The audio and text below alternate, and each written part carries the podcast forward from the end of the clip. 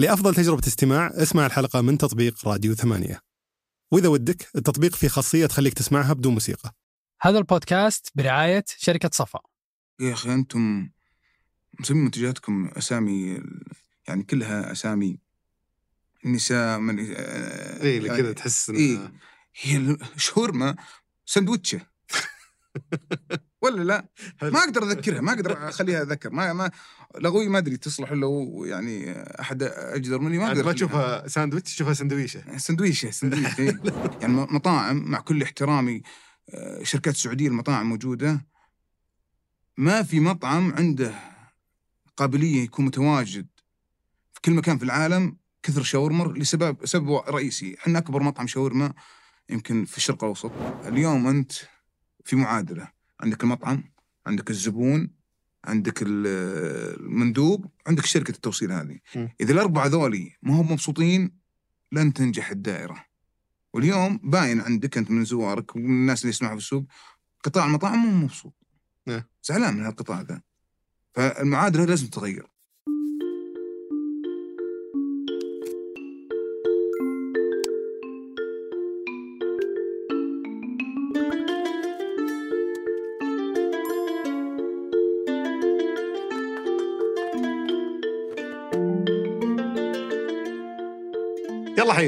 أتوقع كلنا نعرف شاورمر من أشهر الإعلامات التجارية محليا في قطاع المطاعم ويمكن من أكثرها إثارة الجدل بالطريقة اللي يطورون فيها منتجاتهم ويسوقونها.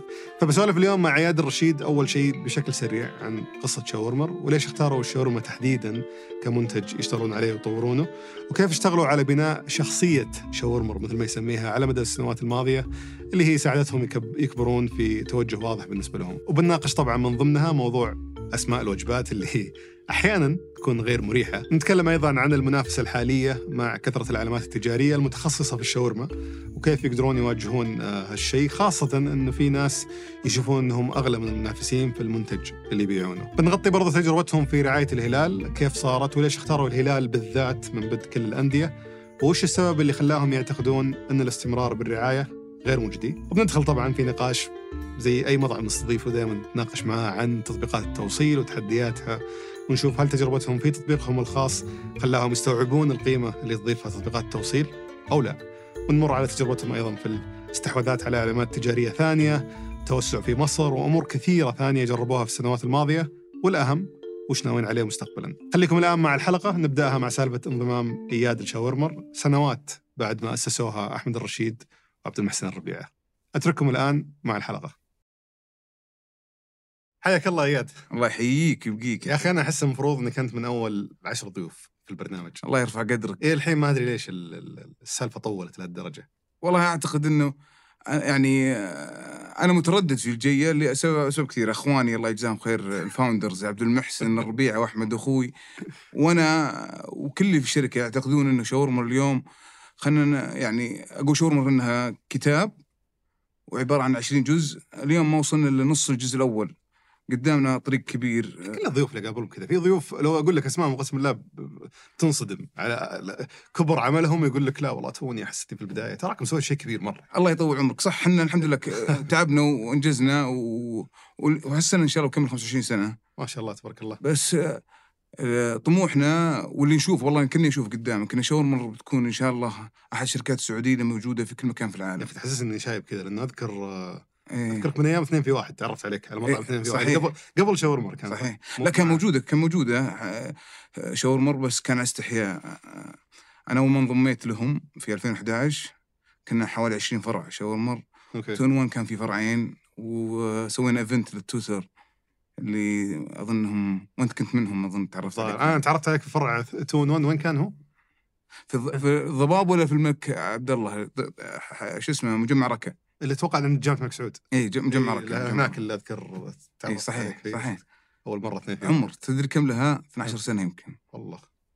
والله أنت شايب وأنا شايب. أنا 12 سنة خيبنا. نعرف بعض البرنامج له الظاهر الحين ثمان سنين وللأسف توك تطلع فيه لكن اي زي ما قلت لك. كسبناك أخيرا الله يطول عمرك ويرفع قدرك. إن شاء الله اكون آه، ضيف خفيف واضيف إن شاء الله. لعل أخواني أخواتي اللي يسمعونا ويشوفونا آه، يعني معلومات يستفيدون منها. ما ودنا نكرر أخواني يعني في ناس يعني مثلا أبو عبد العزيز آه، كودو من عمالقة القطاع تكلم وتجزل في كلامه. على القطاع بشكل جميل. لا عندكم تجربة وأنتم مختلفة. الحمد لله إن شاء الله لعله وعسى طب عطنا السالفة من البداية. أنت ما جيت من البداية صح؟ ما جيت من لا، بداية لا، لا. التأسيس. التأسيس متى كان فهمك؟ المؤسسين أحمد الرشيد اللي أخوي العود وعبد المحسن ربيعة أخي بعد أعتبره أخي الثاني. أه بدأوا في 92 هم أصدقاء أصلا من أيام المتوسط. وواحد تخصصه محاسبة والثاني تخصصه مهندسة. وهم في الجامعة وأبوانهم ما هو بتجار يعني. ولعل أنهم كانوا جريئين وكان ودهم يبدون بالتجاره فبدأوا بقطاع المطاعم. ما أدري لحقتوا عليه ولا لا مطاعم اثنين في واحد. كان فكرة أن قهوة ومطعم في مكان واحد اثنين في واحد. أوكي. وكانت هبة ذيك الأيام في عام 1992 والحمد لله ربي وفقهم توسعوا وانتشروا وغيروا شوي من الموديل حق البزنس وفك افتحوا مطاعم ثانية مطعم اسمه فول وفول ومطعم هندي. حلو فأسسوا اثنين في واحد. مطاعم اثنين كنت في؟ واحد. أنا كنت أنا توني أنا ترى شباب توني. توك صغير. توني صغير واضح عليك. توني صغير. فأهاليهم ذيك الأيام كانوا وش تفتحون سندوتشات؟ ما كان في حد يعني ما كان في هرفي وكودو ما في حد يفتح مطاعم ولا هي جديدة عندنا فكرة إنه الناس تشتغل في بزنس مطاعم. حلو. فبدأوا كانوا جريئين في المتوسط. وفتحوا زي ما قلت لك مطاعم ثانية وافكار ثانية فول وفول ومطعم بس. كلها على فرع فرع يجربون. اثنين في واحد كان عند أظن وصل عدد معين أكثر من أربع فروع أو خمس قصدي. الفول والأشياء الثانية ذي. بالضبط. طقطقة على الجنب في منها ب- باعوها. في منها من آه، سكرت ما نجحت. وبعدين عام 1999 فتح مطعم شاورما. آه، وكان الفكرة أنه ما في مطعم في العالم متخصص بالشاورما كان أغلب المطاعم اللي موجودة شاورما وأخواتها اللي هي آه، مشاوي والحمص وغيرها مم. زي ما تشوف المطاعم ال traditional المطاعم العادية إيه. ما كان في مطعم متخصص في الشاورما وكان هدفهم إنه يبغون يرتقون بتجربة الشاورما يكون chain زي زي البرجر زي زي البيتزا زي زي آه، عندي عندي سؤالين عن الموضوع أول شيء ليش شاورما؟ وثاني شيء وش سالفة شاورمر؟ أوكي ليش شاورما؟ لأنه يوم سووا استبيان بسيط اكتشفوا إنه في السعودية اللي ياكلون مطاعم يا رز وهذا كان محتكرينه ناس معينين يا برجر وكانت تو بادية يعني هرفي كانت آه، ماسكة السوق وغيرها من المطاعم وال category الثالث أو ال- التصنيف. التصنيف الثالث آه، الشاورما. بس كانت الشاورما زي ما قلت لك إنه مع كانت ما هي آه، وجبة رئيسية كانت معاها آه، مشاوي وغيرها. أذكر وكلها محلات صغيرة إيه. منتشرة في كل مكان. فكانوا يقولون إن ها- هالسيخ هذا نقدر نخليه متواجد في كل مكان في العالم. مم. يعني كانوا يشوفون بس إنه to scale business ويكبرون البزنس حق الشاورما كان بالنسبة لهم ها- هاجس كيف إنه يخلونها chain كيف يخلونها سلسلة مطاعم. مم. فبدت شاورما آه هذا 99 الاسم؟ الاسم آه همبرجر آه، شاورمر على نفس ال وخ- وخلاكم تسجلونه عادي يعني آه، هو اللي أحمد أخوي كان آه، ما شاء الله عليه ذهين. شاور ومر فمشت. شاور ومر صارت كلمة عربية، إيه، سجلها. إيه إيه. صدق ما عندي الجواب الجواب ال- يعني تفاصيلها لأن هم ب- زي ما قلت لك هم هو عبد المحسن بدأوا مع بعض فما أدري تفاصيل كيف صارت آه، مسمى شاورما اسم اسم حركي رهيب يعني. أذكر السالفة دي صارت ال- ال- الكودو إيه. آه، إنهم قالوا له ما نسجل لأن اسم آه، لازم يكون. اسم عربي. فقال طلع الغزال الأفريقي. صحيح صحيح. لفقوه وشوف لا هذه شاور مر يلا. ها جبناه كانت من أول يعني الأمور سهلات شوي. تمام. وبدت آه، الشركة بدا فرع وكان يقدم غير اللي قاعد تشوفه الحين. أو فكرة أو البزنس موديل مختلف. كان يبيع شاورما آه، صغيرات ذي الشاورما العادية بالثوم بدون ثوم بالجبن بنكهات مختلفة. مم. آه، ومشوا على هالحال آه، لين ما فتحوا آه، حوالي 17 18 فرع. ف وكان البزنس مو هو اللي انت تبي ما كان مريح ما كان فيه عوائد عالية. وهذا الشباب يعني ما شاء الله عليهم صبورين درسوا السوق وحاولوا في 2008 يعيدون يعيدون الفكرة كلها الموديل كلها. في 2008 انطلقت شاورما اللي تشوفونها اليوم. وكله كان استثمار ذاتي من أعمالهم السابقة. إي هم واهاليهم وذوي يعني ما ما في آه، يعني على قولتهم شحاتة لها- أهاليهم ياخذون فلوس و... ودعم كان ذيك الأيام بدوا وعانوا هم عانوا أول عشر سنين صراحة الشباب عانوا لأن الفكرة كانت سابقة اوانها ولا كان في تقبل الناس ان الشاورما بطعم الجبن آه، وليش أجيك؟ بس أنصى مطعم شاورما. ما عندك إلا شاورما. ما عندك إلا شاورما. آه، ويمكن كان يمكن السعر بعد شوي أغلى لأن المطاعم الثانية كانت تأخذ الربح من مطاعم من الحمص وغيرها من المنتجات. آه ما يكسب بالشاورما يكسب يعني- يعني مع الشاورما. يعني ال- ال- المارجن يكون شوي ما هو آه، مريح بالنسبة لهم. وعانوا موضوع إنه كيف إنه يخلي هالسيخ سلسلة مطاعم تراها قضية مرة معقدة ما كان في أحد سابقهم الشاورما ما حد سابقهم ما في أحد. يعني البرجر مع كل احترامي آه، تجيب مدير سلسله إمداد ومدير تشغيل يقدر يسوي لك مطعم برجر زيها زي آه، أقرانه من المطاعم ماكدونالدز وبرجر كينج بيسوقوها ونفس الشيء في البيتزا. بس الشاورما ما في أحد في العالم benchmark أو إنك تقدر تصير تأخذ زيه مقياس إنه تاخذ مقياس، ما في حد. عملية. التشغيل حقته. والمشكلة الثانية إنه في علم المطاعم ال live cooking أو الطبخ اللي اليوم السيخ إذا ركبته ما تقدر تستخدمه بكرة. فقضيه آه، إنك آه، ما هي زي مطاعم بعض مطاعم برجر اللي يفرزن و... إيه، ويطلع وي. ه- هذه كانت بالنسبة لهم معقدة تعبوا الشباب فيها فأنا يعني- عشان بس النقطة ذي يعني أنت قصدك إنه تشغيليا المطاعم الثانية كان لها دليل واضح عالميا أو. مقياس واضح عالميا الواحد يقدر يقول لو بسوي مطعم برجر كيف أضبط سلسلة الإمداد حقتي من يمكن المزرعة حتى إلين ما إيه،. بس. الشاورما كان مجرد محلات. صغيره مبعثرة صحيح السيخ ذا يمكن أذكر أيام أول يقولون بانيو بانيو اي بالبانيو إيه، إيه. صح سمعت أنا بالبانيو كانوا يقولون في البانيو ورا المطعم بالضبط إيه. اي واللي يدعسون عليه بالضبط. حتى كان- حتى أتذكر إنه يعني وأنا وأنا ياني طالب ياني في في الجامعة أتذكر في حملة سووها جماعة شباب في شاورما أنظف من الشاورما أسرع من الشاورما لأن. كانت المطاعم ذيك الأيام اللي بتاكل في مطعم شاورما 50% تعود البيت 50% تروح مستشفى غسيل معدة. ما كانت نظيفة. كانوا يركزون على موضوع النظافة مرة. كان هدفهم يعني ما شاء الله عليهم. أنا أول ما انضمت إليهم في 2011 لقيت ورقه صغيرة مكتوب فيها يعني هم بداياتهم إنه يكون شاورما كبرها كبر ماكدونالدز وسبوي. يعني كان عندهم طموح من اليوم الأول إن شاورما وعندها قابلية إن شاورما تكون متواجدة في كل مكان في العالم مم. واليوم أنا اكلمك مشهور يعلم الله عشان كذا قلت ليش متردد إني أجي أعتقد إنه القصة ما اكتملت ولا 5% عندنا 95% قدامنا مو بعشان اقارن غيرها مع يعني مطاعم مع كل احترامي آه، شركات سعوديه المطاعم موجودة ما في مطعم عنده قابلية يكون متواجد في كل مكان في العالم كثر شاورما لسبب سبب رئيسي. إحنا أكبر مطعم شاورما يمكن في الشرق الأوسط.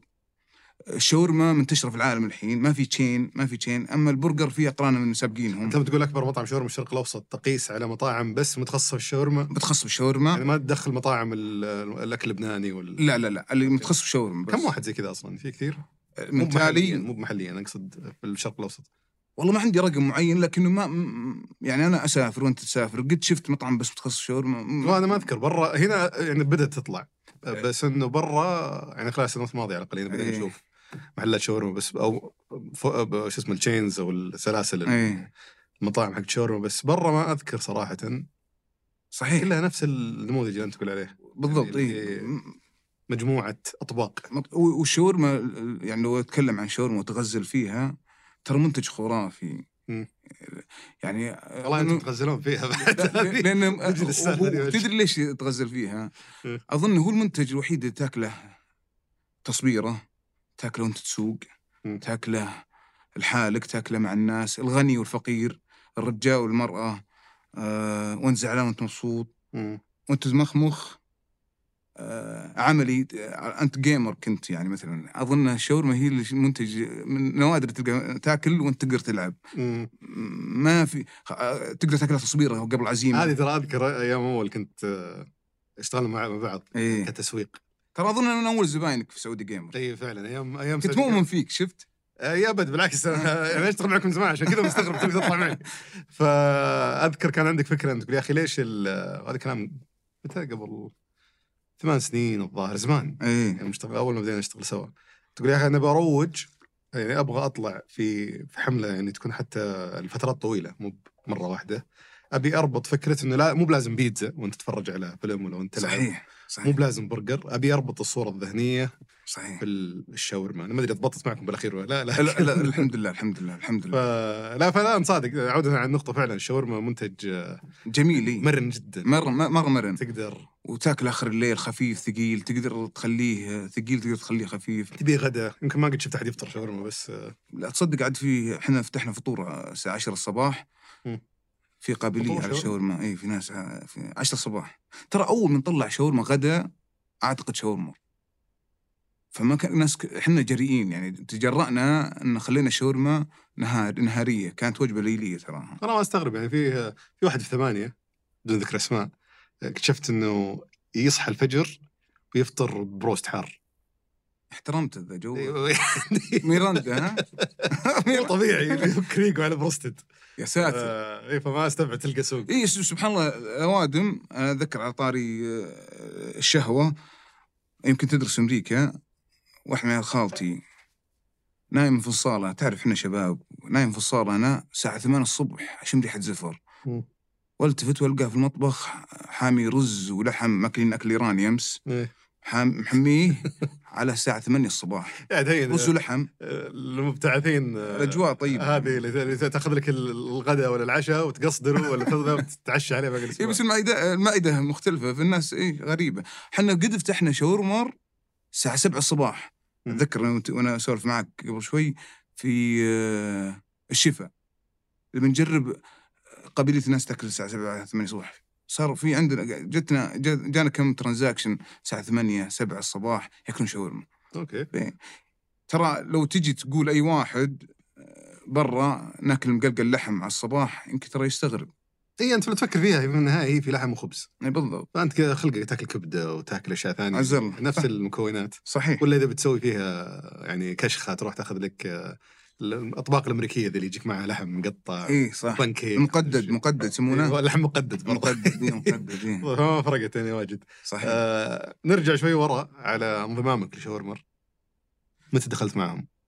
ف 2008 آه، أعادوا صيغة شاورمر طلعوا منتجات وكانوا هدفهم إنه زي ما قلت لك شاورمر ليش نشئت؟ لأن يبغون يرتقون بتجربة الشاورما من يوم ما بدأت في 99 بعدين آه، في 2008 أعادوا rebranding exercise كامل سووا rebranding للعلامة التجارية والمنيو غيروه وطلعوا منتجات يمكن ما تذكرونها ولا لا شاورجر وتنوري اللي موجود الآن اللي كنت معهم وقتها ولا؟ لا. okay. 2008 بس أقول لك أنا ع- عشان شلون رحت لهم بعدين ال bites شاورمات صغيرة كانوا يقدمون شاورما بطريقة مختلفة تجربة مختلفة. مو حلو. بس flavors مو بس بالجبن وكل شيء حتى أنواع الخبز كانت مختلفة الطعم مختلف مرة فطلع من السيخ منتجات مختلفة. في حلو. 2008 والحمد لله من 2008 بدأ الشركة تنمو وصلنا آه، يعني 18 فرع 19 فرع. ما شاء الله. آه، وهذيك الأيام آه، الله يطول عمره أخوي أحمد آه، طلع من شاورمر والتحق في آه، أحد شركات آه، تعليمية مختلفة ما لها دخل في المطاعم وعبد المحسن كان ماسك الشغل. وأنا كنت أشتغل في البنك. يعني أنا banker ثمانية سنين. أنت بعدين تخرجت على دور رحت البنك؟ إي إي أخوي أحمد الله يجزاه خير له فضل علي كبير. فمن الأشياء اللي آه، يعني أدين الفضل أنه يوم خلصت أنا رجال ما احب ما احب الدراسة. بس. الحمد لله يوم رحت أمريكا حبيت تخصص التسويق. تو أقول آه، قبل ما نصور في كتاب هو اللي اثر فيني The End of Marketing as We Know كتاب غير مفهومي. التسويق كما نعرفها كما نعرفه. ما أدري عاد موجود الحين ولا اندثر كتاب بس إنه كان اللي سواه آه، كان ex آه، آه، marketing director أو CMO حق كوكاكولا. يشرح لك وش التسويق. من عقبه قلت يا أخي إنه أبغى اصير marketing guru أبغى اصير رقم واحد تسويق في, في السعودية. كذا جاني شغف. تعرف بعض الأحيان يجيك اللي نور فوق كذا aha moment عرفت ذي قلت أنا أبغى اصير مسوق. مع إنه أقراني في أمريكا ما كانوا ال marketing ما كان مفهوم واضح بالنسبة لهم. كانوا يا تلقاها في ال MIS يا محاسبة يا finance أيام كان الحاسب الآلي أكشخ شيء. اي اي بالضبط. أو هندسة بالضبط أو حاسب آلي. فكان ما في أحد آه، يعني في التخصص هذا آه، من السعوديين في في في بعثتنا في أمريكا. آه، هذا كان عام 2000 2001 2002 من ذاك اليوم عارف شو بسوي. ابى أصير ماركتنج جاي وأبغى أصير شغلي الشغل كيف أرتقي بالتسويق بشكل أو بآخر. وعندي طموح كان إنه أصير مسوق يشار به البنان على قولتهم. الجماليات المعمارية مهمة بس جودة البناء أهم وحداثة التصاميم مهمة لكن الخدمات والمرافق أهم. المهم والأهم مضمون. تملك المستقبل مع وحدات شركة صفاء للاستثمار. أعرف أكثر من الرابط في وصف الحلقة. أنا محمد آل جابر. وأنا هادي فقيهي. وهذا جديد ثمانية بودكاست جادي. كل أسبوع بنجلس نتناقش حول مواضيع اقتصادية واجتماعية ونتناولها من زوايا مختلفة. ونعرض فيها سياق جديد للأحداث والظواهر الاجتماعية. اشترك في بودكاست جادي من خلال الرابط في وصف الحلقة.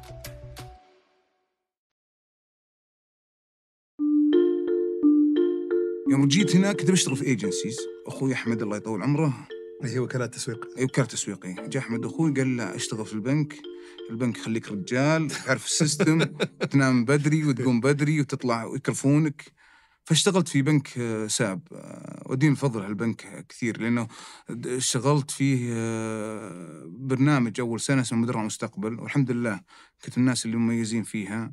كنت أصغر مدير فرع ذيك الأيام ما ودي أتكلم عن نفسي كثير بس إنه اشتغلت ثمانية سنين في البنك آه، ورحت دورة في لندن وكانت تجربة جميلة جدا رائعة ولا ودي أخوض في تفاصيلها لكنه عقبها عرفت آه، أن التسويق آه، هو يعني تميزت فيه حتى في عملي في, في البنك مع إنك ما كنت تشتغل تسويق في البنك كنت أشتغل تسويق بشكل أو بآخر okay. لأنه مدير فرع فيها لازم يكون في skills أو في مهارات تسويقية بشكل أو بآخر مم. بعدين اشتغلت في الإدارة آه، في ال business development كان له هدف التسويق في ال segments من ال segments اللي هم ما يسمونها فئات. العملاء إيه. فاشتغلت فيه ثمانية سنين وكان جاني تقرير من يوم اخذت دورة في لندن أرسلوه للبنك السعودي هالرجال ترى عنده قدرة إنه يصير مسوق آه، ممتاز فالحمد لله عقب ما اشتغلت بس البنك عيبه إنه كان rigid مرة صعب approval كل شيء لازم موافقة. موافقة موافقة عبد المحسن ربيع الله يجزاه خير آه، رفع السماعة علي والتقينا أنا وياه في قهوة. قال تعال انضم إلى شاورمر هذا حلالك. قلت كم تعطيني راتب؟ توني معرس فكان يقول ما نقواك على راتب. كان البنك كان راتبي زين مرة الحمد. لله مرة زين على عمري كان مرة ممتاز. مالك في الطويلة سبحان الله أمنت بالمشروع شاورمر في 2011 وكانت شركة في نمو كنا وصلنا هذيك الأيام 20 فرع وكان أصعب قرار بالنسبة لي لكن أجمل قرار آه، اليوم آه، يعني أشوفه كان أجمل قرار لأنه ضحيت بأشياء كثيرة في مميزات في البنك واشتغلت مع أهلي وأخواني في هالمطاعم. البيئة مختلفة هناك تشتغل مع ناس إيميل وأناليسز وابروفل وحوكمة ومحوكمه الشغل كان اي حوكمة حوكمة. تشتغل مع ناس بالجوال يلا امش وادعك. فالتحقت في شاورما 2011 وكان بداياتي في التسويق.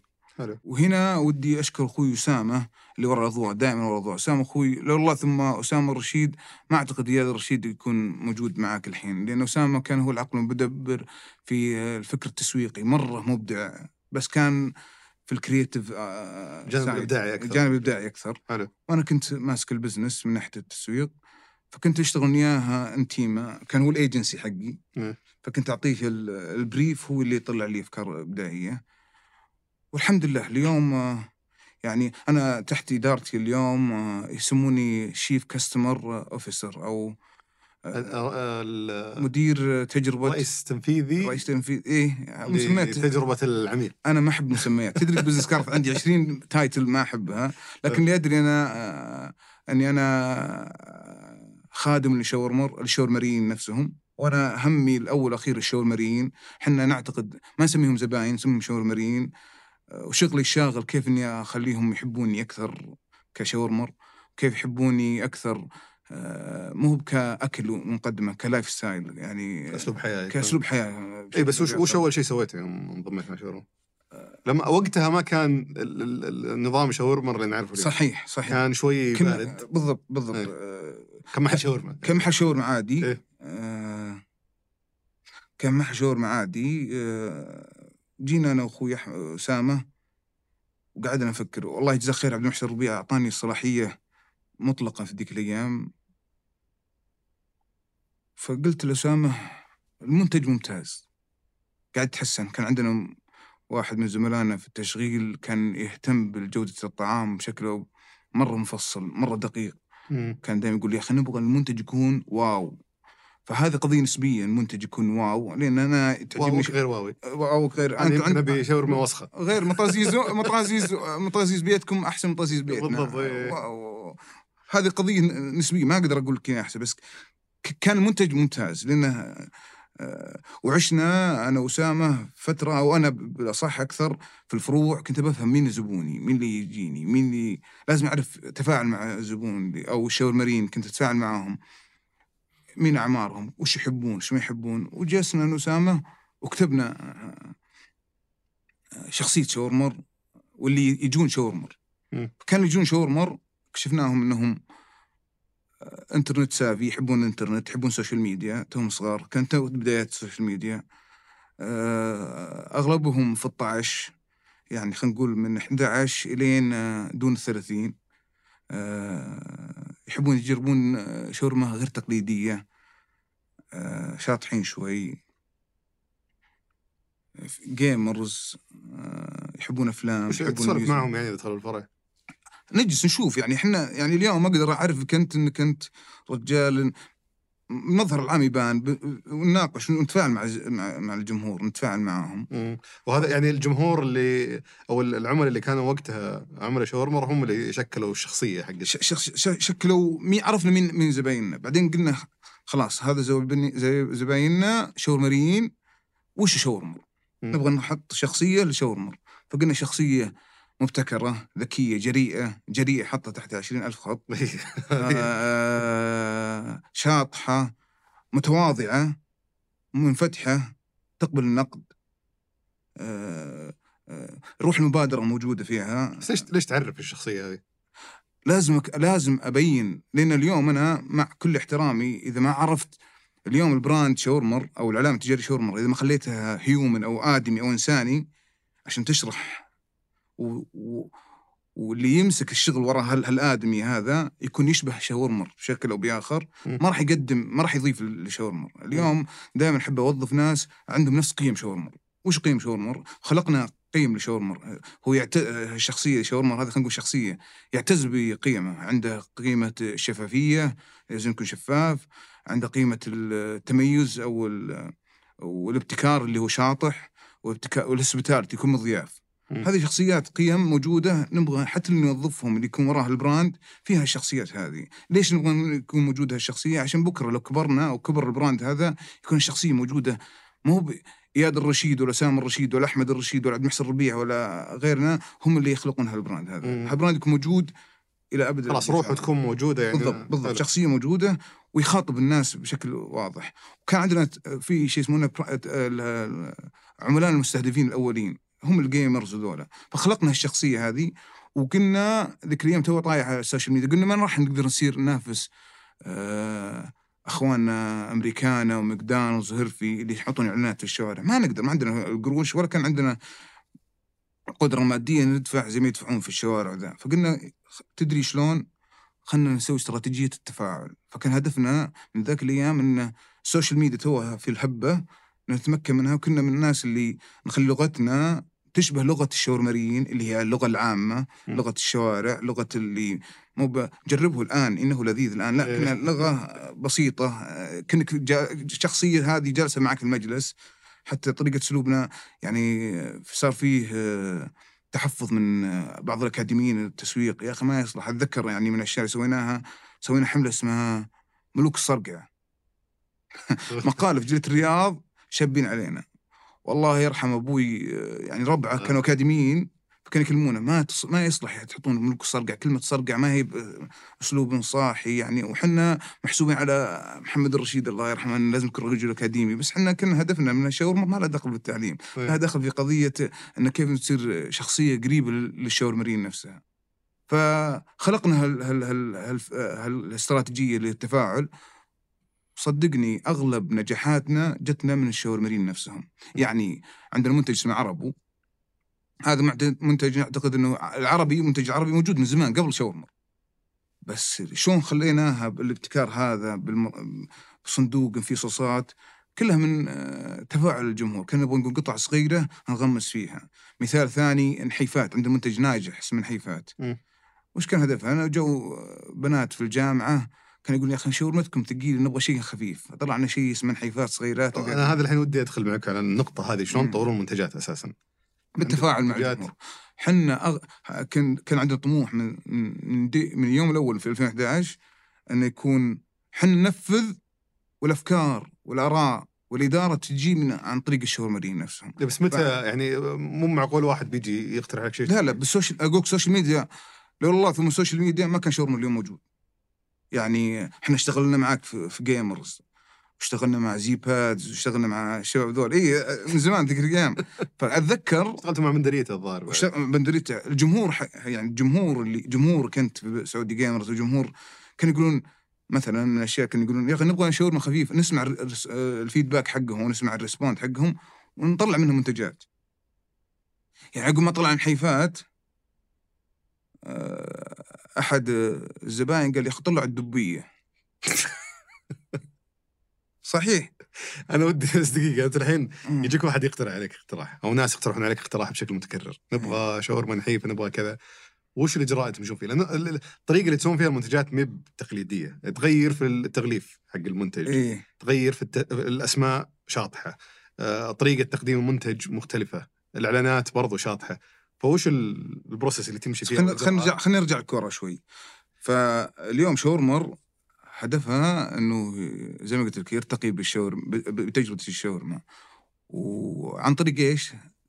نشر السعادة عن طريق الشاورما فاليوم شاورمر it's brand عنده تحتها sub sub brands كل منتج له brand خاص فيه packaging خاص زي عرب ولها حتى لو تشوف إحنا كل مسميات منتجاتنا لها font معين brand sub تجاريه وهذول علامات تجاريه فرعية يعني؟ بالضبط. مسجلين كل شيء يعني عرب مسجلين الراهي نحيفة مسجلينها. okay، كل شيء مسجل كل منتج نطلعه نسجله لأن كنا نعتبر جزء من عائلة شاورمر. بس ليش تعتبرك كذا كأنه شيء مستقل بحد ذاته؟ مو مستقل هو جزء من عائلة شاورما. اي أكيد بس اليوم ليش تاخذ وتسجل اسمه اليوم؟ اليوم آه، أنا عندي الله يحفظهم جاز يلولو مسجلهم في بطاقة الحوار صح ولا لا؟ في الحوار المدنية. هذول لازم اسجل أسجلهم من جزء من عائلة شاورما فرق صحيح تشويه.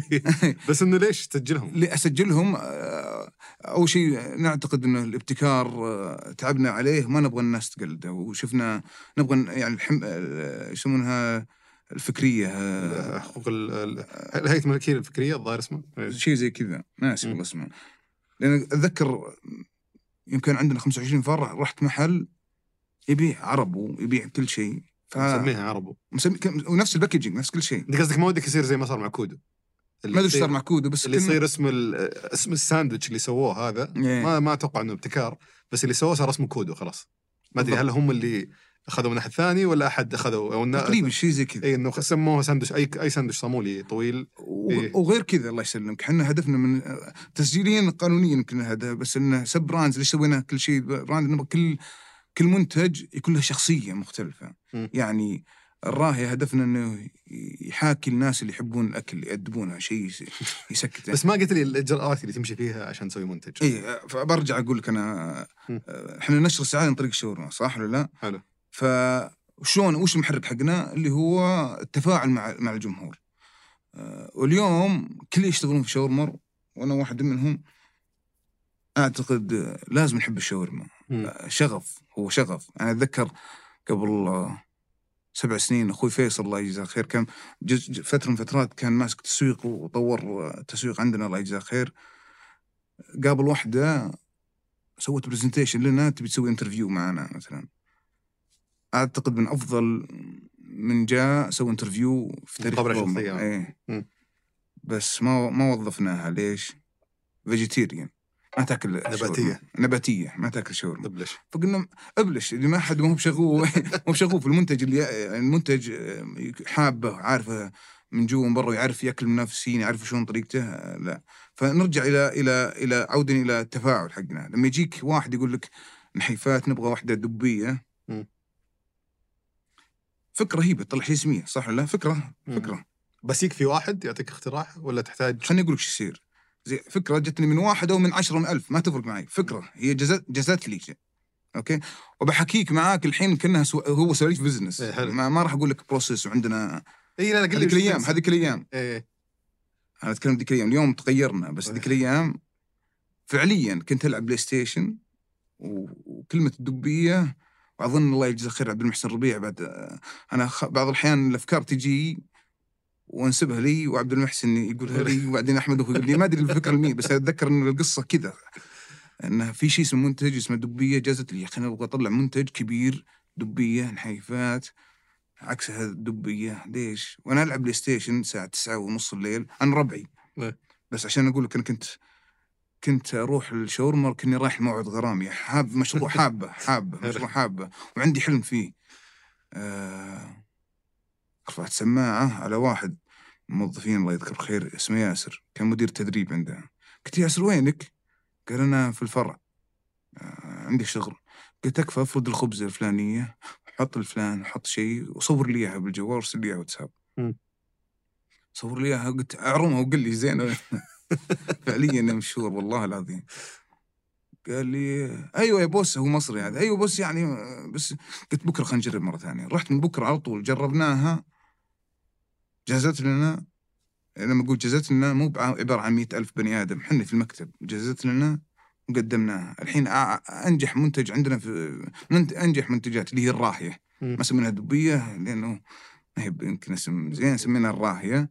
وهذا هذا قصة الراهية مثلا. والأسماء كان عندك طبعا حرية إنك تشطح بالاسم اللي تبي. كان عندي مشاكل في موضوع المسميات في البدايات يعني آه، إحنا الهدف وشلون نسمي نوصف الشيء. يعني أتذكر قد جو طالبة جامعة آه، أميرة نورة. يا أخي أنتم مسمين منتجاتكم أسامي يعني كلها أسامي. نساء من اي إيه، اللي كذا تحس إيه. هي الشاورما سندوتشه ولا لا؟ ما أقدر أذكرها ما أقدر أخليها أذكر ما ما لغوي ما أدري تصلح لو يعني أحد أجدر مني ما أقدر ما. تشوفها ساندويتش تشوفها سندويشة سندويشة سندويشة إيه. أو شاورما أصلا منتج يعني مؤنث يبدو لي بس اللي بقول لك إياه إحنا شلون نسمي نوصف المنتج فدائما وأنا أكون معك صريح إحنا نعتز باللغة العربية يعني و- ودائما أبغى أخلي اللغة العربيه في في نقاشنا وكل شيء. بس محكي بعض الأحيان أطلع كلمات إنجليزية متعود لكنه إيه. أعتز باللغة العربية مرة. معك بس ما تحس بس خليني أقول شيء واحد. أنا دم ضروسي شركات سعودية طلع منتجات أسامي إنجليزي. هذا دم ضروسي يا أخي. ليش ما يعني؟ أنت عارف وتشوف السوق. يطلع لك شيء اسمه كرانشي. شو الكرانشي؟ يعني أنت ما عندك آه، يعني اللغة العربية قلت أكثر يعني أعمق اللغات في التاريخ ما تقدر توصف المنتج بال- بالأصوات العربية. وجانا هنا تحفظ من بعض الناس يعني قالوا يا أخي الراهية ما هي نحيفات أسامي وجانا كلام مو هو يعني سلبي بعض الأحيان. أنا بالنسبة لي أكون لي فخر إني أسميها باللغة العربية مع إنه يمكن غريبة وأنا دائما أقول لك المبادر يكون شاطح شوي مختلف عن الناس يجيه نقد. بس أنا مؤمن عندي قيمة مؤمن فيها إن اللغة العربيه أعتز بها ولازم أوصفها بوصف عربي. اي بس ما تشوف الإشكالية إنك توصفها بوصف كذا في إيحاءات شوي اللي تحس انك كأنك تصف بنات. والله هذه مشكلة مخك هذه أنا لا الراهيه قلت منتج هي الراهيه طب أنا بسك سؤال أنت أنت أنت يبدو لا صحيح مشهور. شلون أعطني أعطني منتج يسميها بوصف غير إيحاء؟ هو منتج هو أنت يعني منتج شاورما وش يسوي يسميها بي في بي اف 42 ما مش يسميها؟ يسميها يعني واحدة منتج بسمي أبى أطلع أي عليك. لا لا لا مشكله فيك لأن أقول لك ليش؟ بس جاكم يعني صار في إثارة جدل إحنا الله. يسلمك. اي إحنا أتذكر نحيفات طلعنا حملة اسمها منيو الدفع ثلاثة ما تكفي. شكرا يعني شوف. ثلاث والله العظيم اني اقولها وأنا حالف الحين ما, ما, ما, مش حاد إني حلف ما كان في بالنا إنها يعني أتذكر سميها ثلاثة مد دف ثلاثة دف ثلاثة دفيك. إيه. واحدة ما تكفيك ثلاثة تكفيك واحدة ما تكفيك أو ثلاثة كان الهدف أنه في الشتاء واحدة ما تكفيك ثلاثة تدفيك يعني من تشبع. ما كان هدف أبد. وحطيناها في الشوارع. وكنت المزاحمين مزرعتنا كلمني الله يذكر بالخير الخريجي حق العربية. حق اللوحات. حق اللوحات إيه. يا أبوي ابن آه، وزارة التجارة قالوا شيلوها اللوح. شلون؟ شو ليش؟ شو السالفة؟ والله العظيم يعني حتى كان الإرسال مضروب شوي بس ضاق صدري وقفوا الحملة يعني. ورحنا كتبنا تعهد وزارة التجارة عشان الموضوع هذا. شيء زي كذا شلون تقدر ت- يعني إذا أنت تقول لكن أنا, أنا- أعتقد إنه آه، يعني أنت تجيبها بطريقة إنه أنا أشوفها عشان البرد. في أحد ثاني يقول لا أنت قصدك شيء مختلف. وش اللي يحكم؟ يعني وش شلون بتقدر؟ والله هذا السؤال تكفى أبغى أعرف جوابه ما أعرف. يعني أتذكر آه، منتج شتسوي إيش؟ العين تدمع واللسان تلسع أو شيء زي كذا. يا أخي نسيت أنسى أنا. من كثر حملات نفس جانا واحد في قال منسوبين وزارة التجارة جاء أحد المولات شيلوا الإعلان هذا. العين تدمع. أو- أخرج الشطشطه اللي في داخلك أو شيء زي كذا. كان عنده تعليق. مين اللي يحكم هنا؟ ما أدري مين اللي يحكم. ما أدري. أنا اليوم إذا جمهوري مبسوط مني اللي هم شاورمرين مبسوط من كلامي مبسوط من لهجتي وأشوف إنه في نمو وأرقام تبين لي إن الناس في إقبال أكثر والناس راضيه عني أكثر هذا بالنسبة لي مؤشر هو الوحيد اللي يعرف إني أنا ناجح ولا لا. ما علي من رأي الناس. يعني أقارب لي كانوا يشرحون علي وش المسميات وش. ما يهمني أنا يهمني ما يهمني قضية هي قضية نسبية زي ما قلت لك. أنا قضية قضية نسبية يهمني أن هل أنا خاطب الشاورين وهم راضين عننا؟ إذا يس إذا منتج ممتاز كلامنا معاهم مفهوم واضح هو هدفي.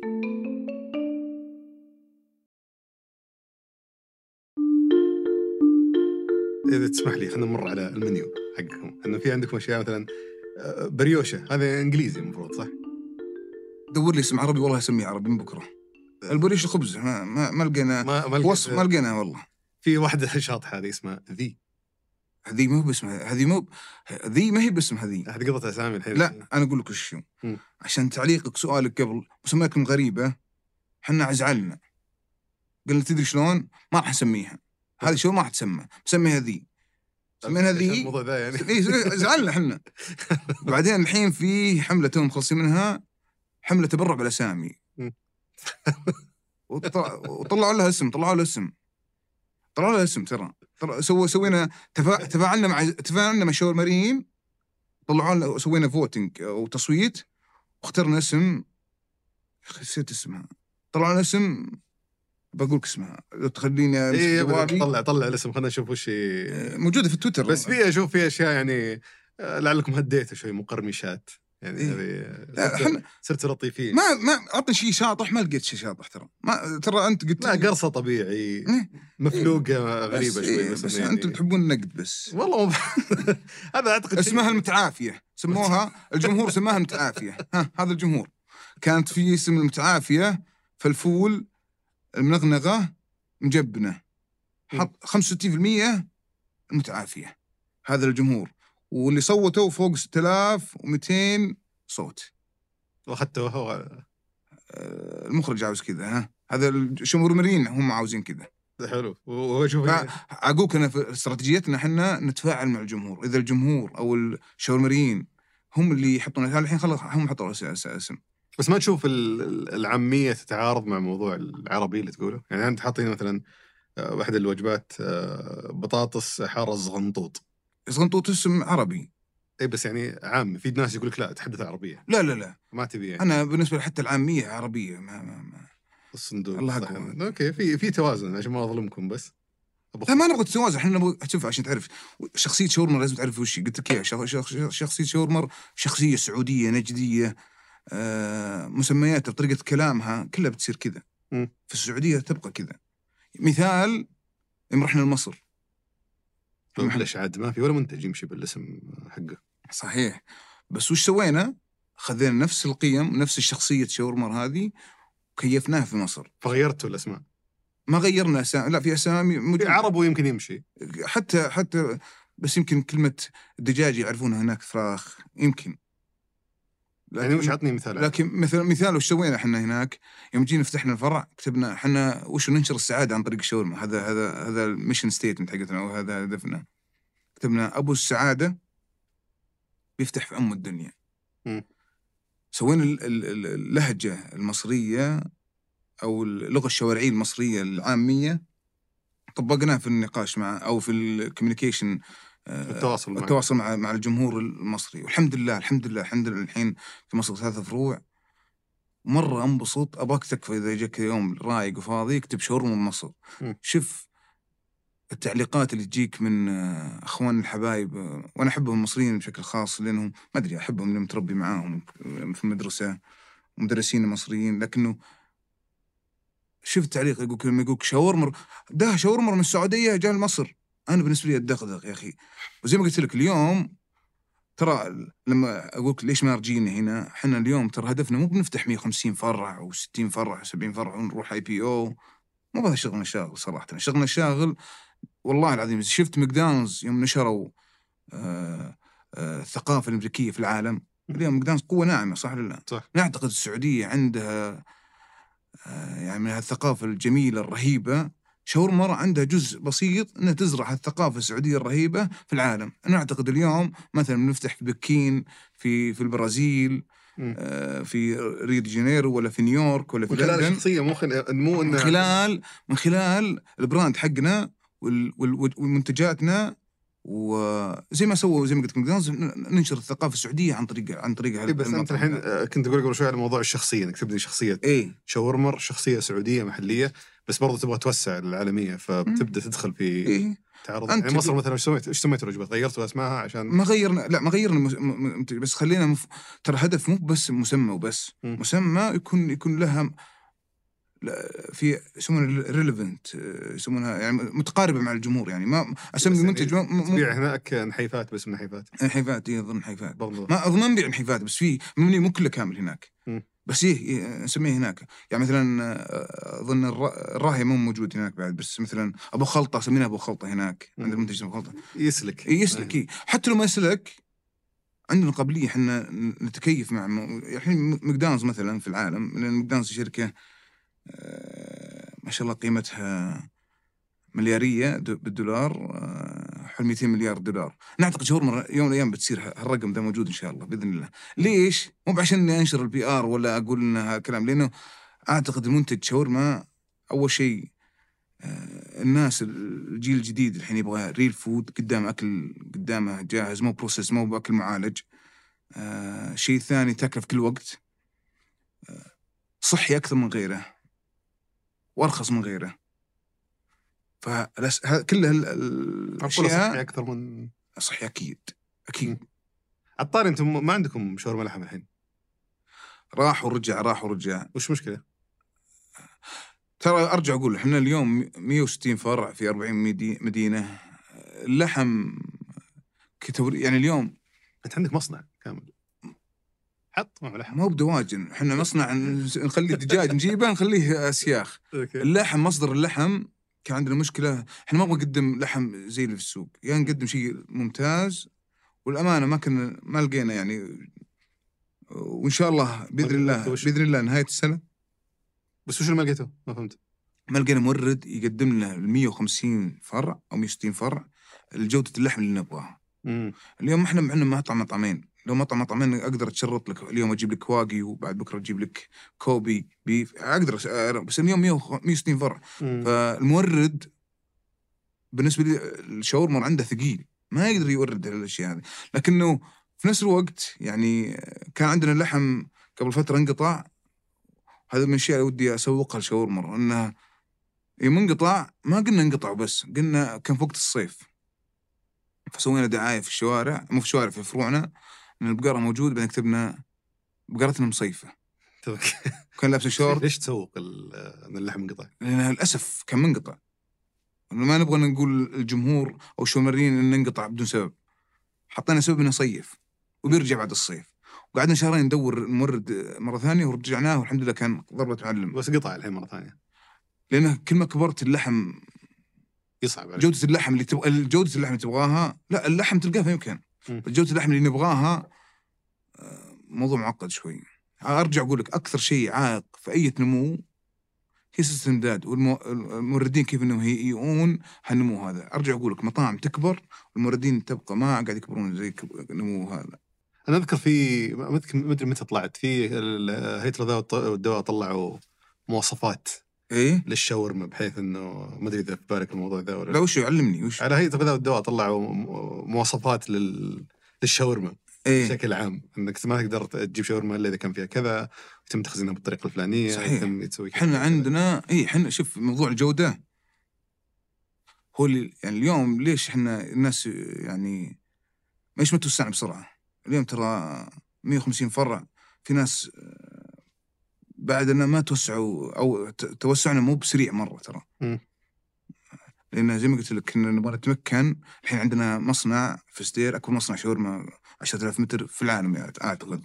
اذا هو متأكد في الشرق الأوسط ما ندري في العالم ولا لا لكنه هالمصنع خلقنا صناعة للشاورما يعني لو تروح هناك إن شاء الله يوم من الأيام تشرفنا وتزور كأنك داخل مصنع ناسا تدخل بجلوفز وما حد يلمس الدجاج. تمشي عليه. أشياء إي بالضبط أشياء مرة مخذينها الشيء الثاني في الفروع عندنا 150 أظن بند في موضوع الجودة.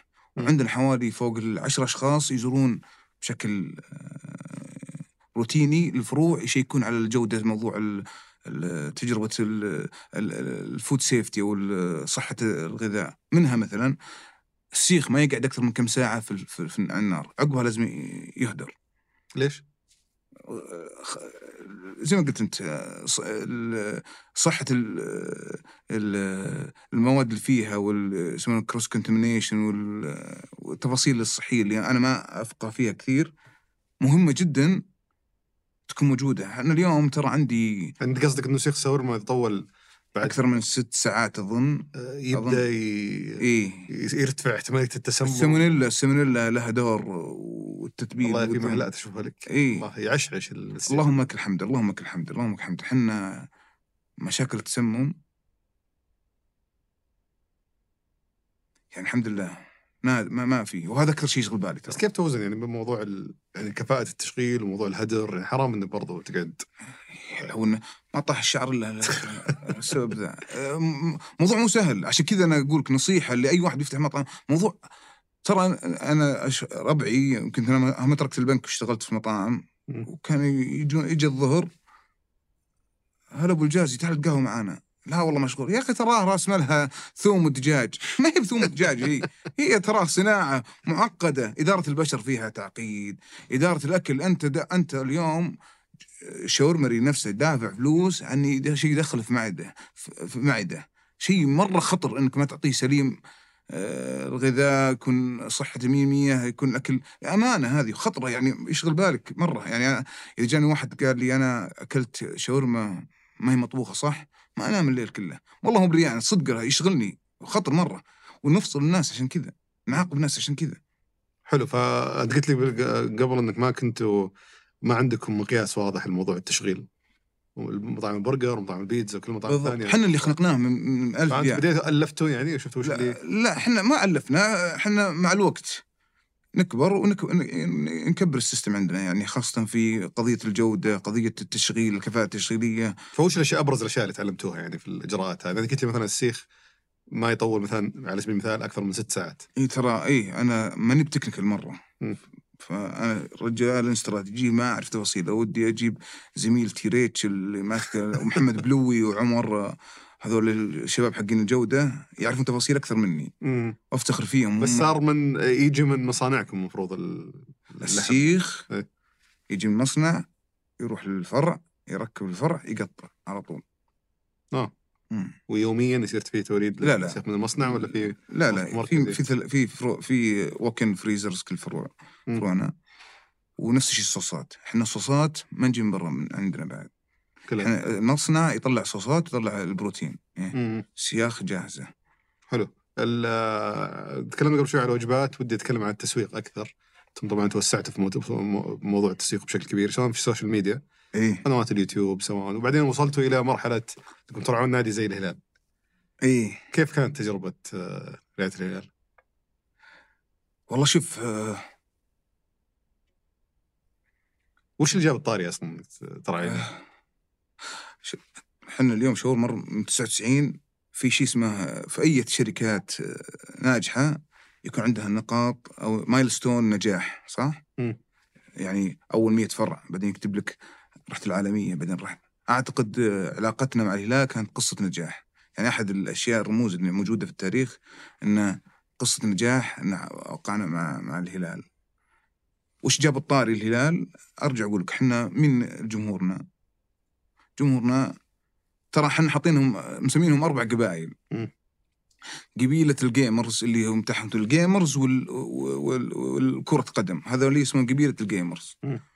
قبيلة ثانية اسمها قبيلة الفطيسان اللي يحبون ال K-pop وال animes وال animes وهذول يعني يسمونها يحبون والله أنت. بتزعلهم مرة بالتسمية ذي. لا هو نسميها إحنا داخليا نسميها كذا. والثالث الله يسلمك آه، أظن مهسترين اللي يحبون الضحك وال creativities و- وال- والقبيل الرابع الفنانين اللي يحبون ال art وال music هذولي هذا تركيزنا هذا شغفنا. ومع كل احترامي ما في مطعم أظن كبر مطعمنا اهتم بهالفئات بشكل مفصل وش يخدمك إنه يكون في فئات مختلفة تستهدفها؟ لأن هذول هذول الجمهور الشاورميين مين يعني تخبروا في بداياتي قلت لك أنا مين الشاورميين اللي هم ال social media بعدين حولناهم سويناهم إلى قبائل هذول إيه. آه، يعني ما نقدر نوحدهم يعني عشان تطلع منتج تقول ينفع لي قبيلة إيه. بالضبط بالضبط بالضبط. لا وعلاقتنا مثلا يعني مثلا الاشياء اللي أدري انه جمهور كبير ولا حد التفت عليها مثلا كي بوب ذولا. جمهور خرافي والجمهور حقين ال animes آه، صراع العمالقة اظن.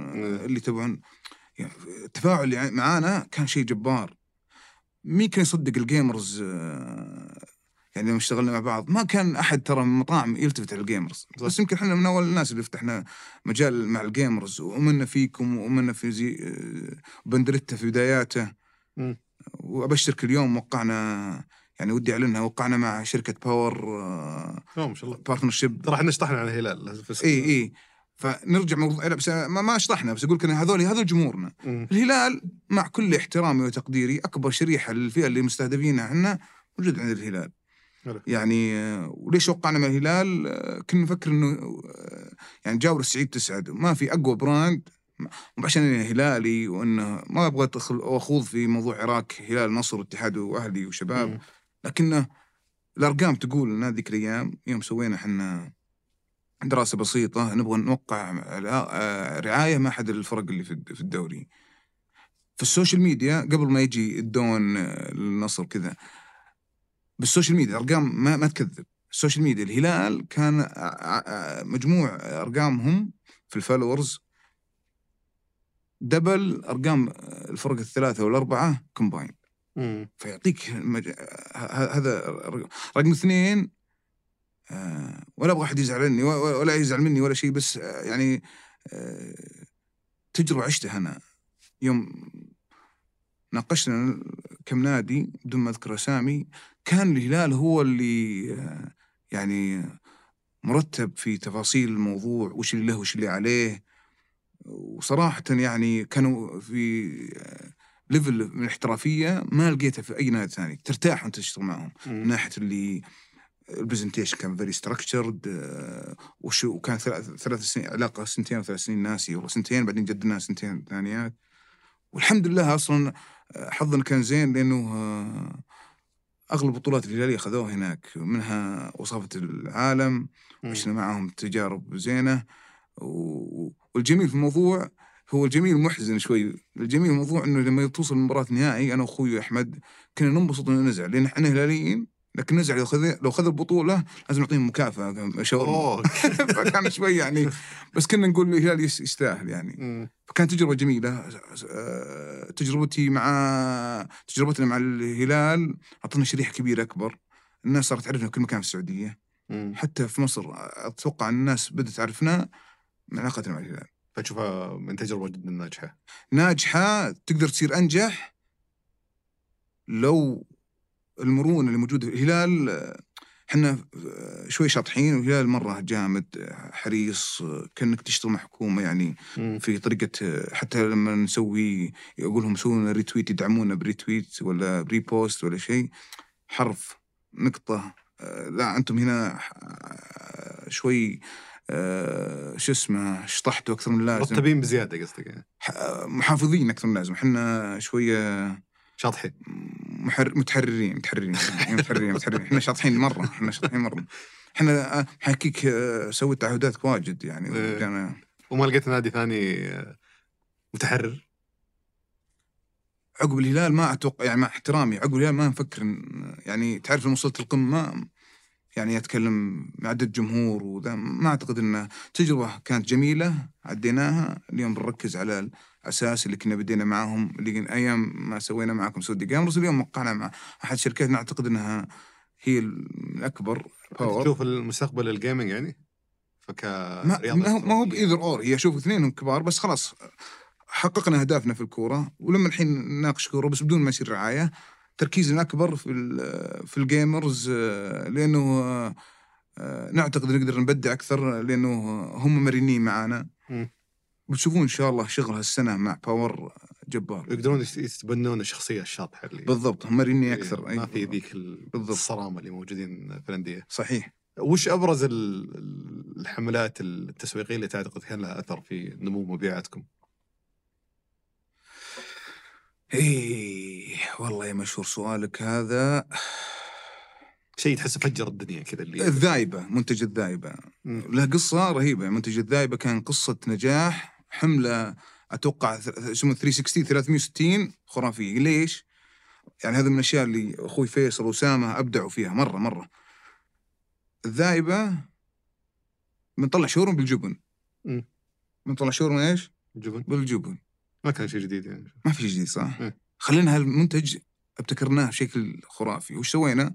طلعنا في الشوارع كلها مبشرة teaser مم. مبشره ما في شاورما مبشرة. تشويقة بس. بس. بعدين قلنا لهم آه، مع المؤثرين في السوشيال ميديا مبشرتك حطها في الفرع عط- ونعط- نستبدلها بالسندوتشة الذايبة أوكي. جمعنا أظن جليار آه، شو اسمه مبشرة. إيش سويتم فيها ذي؟ سوينا فيها عمل فني. وبن... إيه يعني قلت 360 خذينا المباشر طلع المنتج كان منتج أعتقد إنه يعني أعجب بالشاورمريين مرة و... للأسف انقطعنا لأسباب لوجستية بس إنه قعد سنين يمكن معنا الذايبه آه، خذينا. التفاعل مع الجمهور وخذينا. المباشر وسوينا فيها مع فنان ما يحضرني اسمه سعودي ولد العثمان أظن أو عثم... إي ولد العثمان سوينا مبنى كبير وطلعنا فيه فيديو عنها. فهذه قصة نجاح لأنها تفاعل 360 تفاعلنا مع الجمهور. فكرة مبتكرة. كانت قصة يعني الواحد يفتخر فيها صراحة. ومبيعاتها يعني إيه. اثر على المبيعات بشكل كبير. أكيد. هذا شوف هذا بالنسبة لي أشوفه هو التسويق. مو بالتسويق إنك تكب إعلانات وتقول التسويق إنك تصنع منتج ممتاز. تدري إيه تجيب بالضبط أنا ضمن دروسي لما يجيك واحد يعني موضوع الإعلان. أنا بكون معك صريح. الإعلان ما يشكل 5% من التسويق مم. عشان تفهم بس مو بكل يعني مو بكل مسوق ناجح أو مو بكل معلن ناجح أو كل مو بكل مو بكل ناجح يكون مسوق ناجح. آه اليوم زي ما تفضلت عندي م- 10 مليون ريال اعطيه الع- آه، 100 influencers جيبوا طاري م- آه، منتجنا وأنتم في وسط المحتوى حقكم هذا إعلان مم. بس مو بتسويق والإعلان ما يشكل 5% من التسويق، التسويق عبارة عن منتج يكون ممتاز فاهم الجمهور والتفاعل والأومني شانلز متواصل معاهم تجربة الجمهور تجربة الزبون تكون فاهمة عارف تفاصيلها. هذه كلها الناس ترى ما تركز عليه تركز على الإعلان. دائما يجيك أنا يكلموني ناس واجد من المطاعم. يا أخي عطني عطني فكرة إعلان رهيبة. ما هي بقضية إعلان. الإعلان ترى اليوم نجاح شاورمر ما هي ما هي عشان الإعلان. في رأيي. عشان التسويق رهيب. اي لأنه مثل ما ذكرت الناس يمكن يختزلون التسويق في الإعلانات. وهذا مشكلة. بينما التسويق هو المنتج هو السعر هو. العميل يعني في مجموعة على قولتهم الفور بيز حقت ال- اي صارت سبعة وثمانية ونزلت. وصارت 7 إيه، بالضبط، وتغير إيه. فالفكرة إنه الموضوع من المنتج نفسه ما هو صحيح. من الحملة اللي تسويها، الحملة فقط تساعدك توصل الناس أكثر بالضبط. لكن المنتج هو اللي المفروض يشيل نفسه نفسه. بجيك على منتجات ثانية بس أنت قبل شوي قلت الأسباب اللوجستية وقفتوها. يعني الجبن الجبن إيه. شوف اليوم لو أنا ما أدري أقدر انصح ولا لا لكنه أعتقد إنه المطاعم قاعد تنمو نمو كبير. لكن الأمور اللوجستية يعني مثلا آه، السبلايرز موردين. الموردين مو ب- نموهم زي نمو المطاعم من أي ناحية؟ يعني من, من ناحية يعني في مثلا 100 مطعم يبيع خبز بريوشه مم. ما في إلا ثلاث خ- شركات خبز تبيع بريوشة مثلا أو أربعة أعطيك مثال مثال يعني ما النمو حق حق الموردين مو بنفس نمو القطاع نفسه مم. وضحت اي لا لا واضح إيه. فيبطئكم في يعني ال... يعني قطاع. في موضوع من ناحية الخضار ما في الا أربع خمس شركات كبيرة والباقي قاعد ال supply chain عندنا أو الشركة سل- سلسلة الامداد عندنا في السعودية فيها فيها potential كبير. هي المشكلة قليل يلتفتون لها لأنها ما ت... معقدة شوي. ما هي مغرية. ما هي شركة إيه بالضبط. إيه. لا ولو ب easy entry يعني مع احترامي. المطاعم ليش الواحد يفتح مطعم؟ اليوم ليش اعطاني تخصص شاورمر قبل عشر سنين يمكن هو المطعم الوحيد اللي أو أكثر يمكن متخصص بالشاورما. اليوم في حوالي 40 50 60 مطعم لو تدخل على شركة تطبيق اكتب شاورما. كم شركة متخصصة بالشاورما؟ صح. محاكيك كان يكلموني الناس واجد. هلا أبو الجازي ناوي نفتح مطعم شاورما. بس بعيد عن شاورمر بعيد عن شاورمر مم. واجي والله عندنا إحنا إحنا عندنا برامج رهيبة ترى منها اللهم ارزقني وارزق مني. يعني أعتقد إنه في فلسفة شاورمر وبعد يعني إحنا ربي تجزل وأكرمنا بالنعم كثيرة. ومنها إن إحنا وصلنا لما وصلنا إليه. لكن عندنا قناعة من الاشياء اللي نيتنا صافية. ودائما نقول اللهم ارزقني وارزق مني. فما عمرنا كملاك ولا كموظفين في الشركة. نبخل أي معلومة لأي أحد يجينا بيفتح مطعم. أحد القصص واحد جاني قال أنا بفتح مطعم شاورما بس بعيد عن فكرة شاورمر أبغاك تكفى تعلمني وين أجيب القطعة الفلانية وين أجيب ده. واعطيته كل شيء حتى ال CVات CVات الموظفين اعطيته إيش دعوة؟ إي لا مو موظفيني. موظفين يعني كان آه، يعني بالسوق موجودين إيه بالسوق يعني جوني. واعطيته مكان كل شيء. الله يجزاه خير. ارسل لي رسالة دعوة للمطعم. والله مشهور يوم رحت له copy paste شاورما. شيء؟ copy paste شاورما نفس آه، شاورما. نفس شاورما. هو قال بعيد عن شاورما. إيه. المهم باركت له قلت الله يوفقك إن شاء الله. للأسف سبع شهور سكر. ليش؟ ليش سكر؟ لأني قلد ما عندك ما, ما عندك ابتكار شيء جديد آه، والمطاعم قطاع المطاعم سهل الواحد يدخله. اليوم نقدر وياك اليوم في المجلس هذا نفتح أربع مطاعم في في في- في المجلس هذا. مم. شلون؟ اشبك لك مع هنجر ستيشن وجاهز وذا؟ واجيب لك أربع مكاين جريلات وخبز ودجاج وصوصين. ودعس. وسمها أربع براندات المسمى المنتج هذا. cloud kitchen خلاص فتح كرم مطعم في المكان إحنا فيه فهمت؟ فالدخول فيه سهل. لكن الاستمرارية والنمو معقد مرة. مرة معقد. في منتجات برضو ما كان تطويركم من استحوذتوا عليها زي جولدن براون مثلا إحنا عشان تعرف شلون الشركة ماشية إحنا عندنا شيء اسمه الأغذية المبتكرة الأغذية المبتكرة. هذه هذه الشركة شركة الأم تحتها شاورمر والمصنع. المصنع اللي اللي يغذي شاورمر مصنع وتحتها شركات صغيرة وزي ما قلت لك عندنا برنامج اللهم ارزقني وارزق مني مم. جولدن براون كنا مستثمرين مع مع واحد بعدين استحوذنا شركة هو كيف استحوذت- بدأت أصلا العلاقة بينكم؟ قصة جولد براون إيه. قصة جولد براون الكوكيز الشوكولاتة. اي قصة أخونا الحبيب محمد بن رائد الله يذكره بالخير زميل لاخوي اسامه في المدارس وكان عنده محل صغير في صلاح الدين يبدو لي اسمه جولد براون كان عبارة عن معجنات مو معجنات. منتج واحد أذكر. معجنات قبل قبل قبل. آه، قبل قبل قبل. قبل قبل, قبل ما يعرف. آه وحاب شاورمر كان ماسك التشغيل عندنا هو مم. فالعلاقة اللي صارت إنه حابب يشتغل في شاورمر هو كان عنده المحل هذا وهو الرجال شغوف في موضوع آه، آه، جودة الأكل جودة الأكل والخبز ما الخبز فصار في علاقة ب- معاه ودخلنا معاه شراكة في جولدن براون واشتغل معنا فترة. مم. وكبر جولدن براون وهو اشتغل ونمو معنا فترة. بعدين ترك شاورمر ورجع مرة ثانية جولدن براون طلع المنتج اللي اسمه كوكيز كبر ما شاء الله. وبعدين آه، فترة فترة صار في تخارج وإحنا شرينا حصته حلو. هذا اي بس في برنامج اي بس ليش شريتوا كوكيز مع فجأة؟ ما ما له دخل أقول لك يا طيب تكره إحنا اليوم عشان تعرف عندنا برنامج اسمه اللهم ارزقني وارزق مني. وش الهدف هذا منه؟ برنامج رسمي كذا اسمه. برنامج في شاورما إيه. إيه. اكتشفنا ان كثير تجينا اتصالات تجي لأحمد أخوي عبد المحسن وهم بعد أجدر مني في في موضوع النصيحة. يا أخي عندنا محل وشون نكبره وشون نشغله وشون ده. وهم الناس القدامى في موضوع القطاع هذا. أحمد الله يجزاه خير. قال يا أخي بدام انه خلينا نقنن هالموضوع هذا بدل ما يصير اتصالات كل شيء خلينا نسوي برنامج. اسمه اللهم رزقني ورزق مني. وعجبتنا الفكرة. فأول ما عجبتنا الفكرة هذه شفنا الناس اللي عندهم قابلين ان يكبرون. أحد القصص الجميلة آه، أحمد سطامي واحد عنده ترك صغير في آه، أيام الترفيه آه، أظن أول أول أول سنة ترفيه موسم ترفيه. ترك يبيع موهيتو جانا قال أبغى أكبر دخلنا مع شراكة. والان الحين عنده أربع خمسة فروع. قصة تروى لأنها برنامج اللهم رزق رزقنا شاركناه وكبرناه. حلو. استخدم سلسله الامداد حقنا آه، القدرة الإدارية حقتنا هذا في طريقة الواحد يقدم عليه يعني. اي يعني لا إحنا نشوف وش اللي موجود. وأنتم تكلمونهم. اي إحنا الحين نعاون. وعندنا. وعندنا قصة ثانية آه، مقلوبة الحارة. إحنا فتحنا في الدوادمي. وجانا وليد من حليلة. عنده مقلوبة اسمها مقلوبة الديرة مقلوبة الحارة. ناس اسمه مقلوبة حارة. أحمد أخوي يعجب فيه ذرب الرجال وكل شيء. تعرف على بعض دخلنا مع شراكة والحين عنده ثلاث فروع في المجمع أظن في شقرة. ما شاء الله. فالقصة هنا هذا برنامج اللهم ارزق رزق مني إيه نعم أي واحد عنده أو إنه يشوف إنه شاورما جزء يقدر أو شركة الاغذيه المبتكره تساعده إحنا نعين معاهم. بس جولدن براون دخلتوه في المنيو.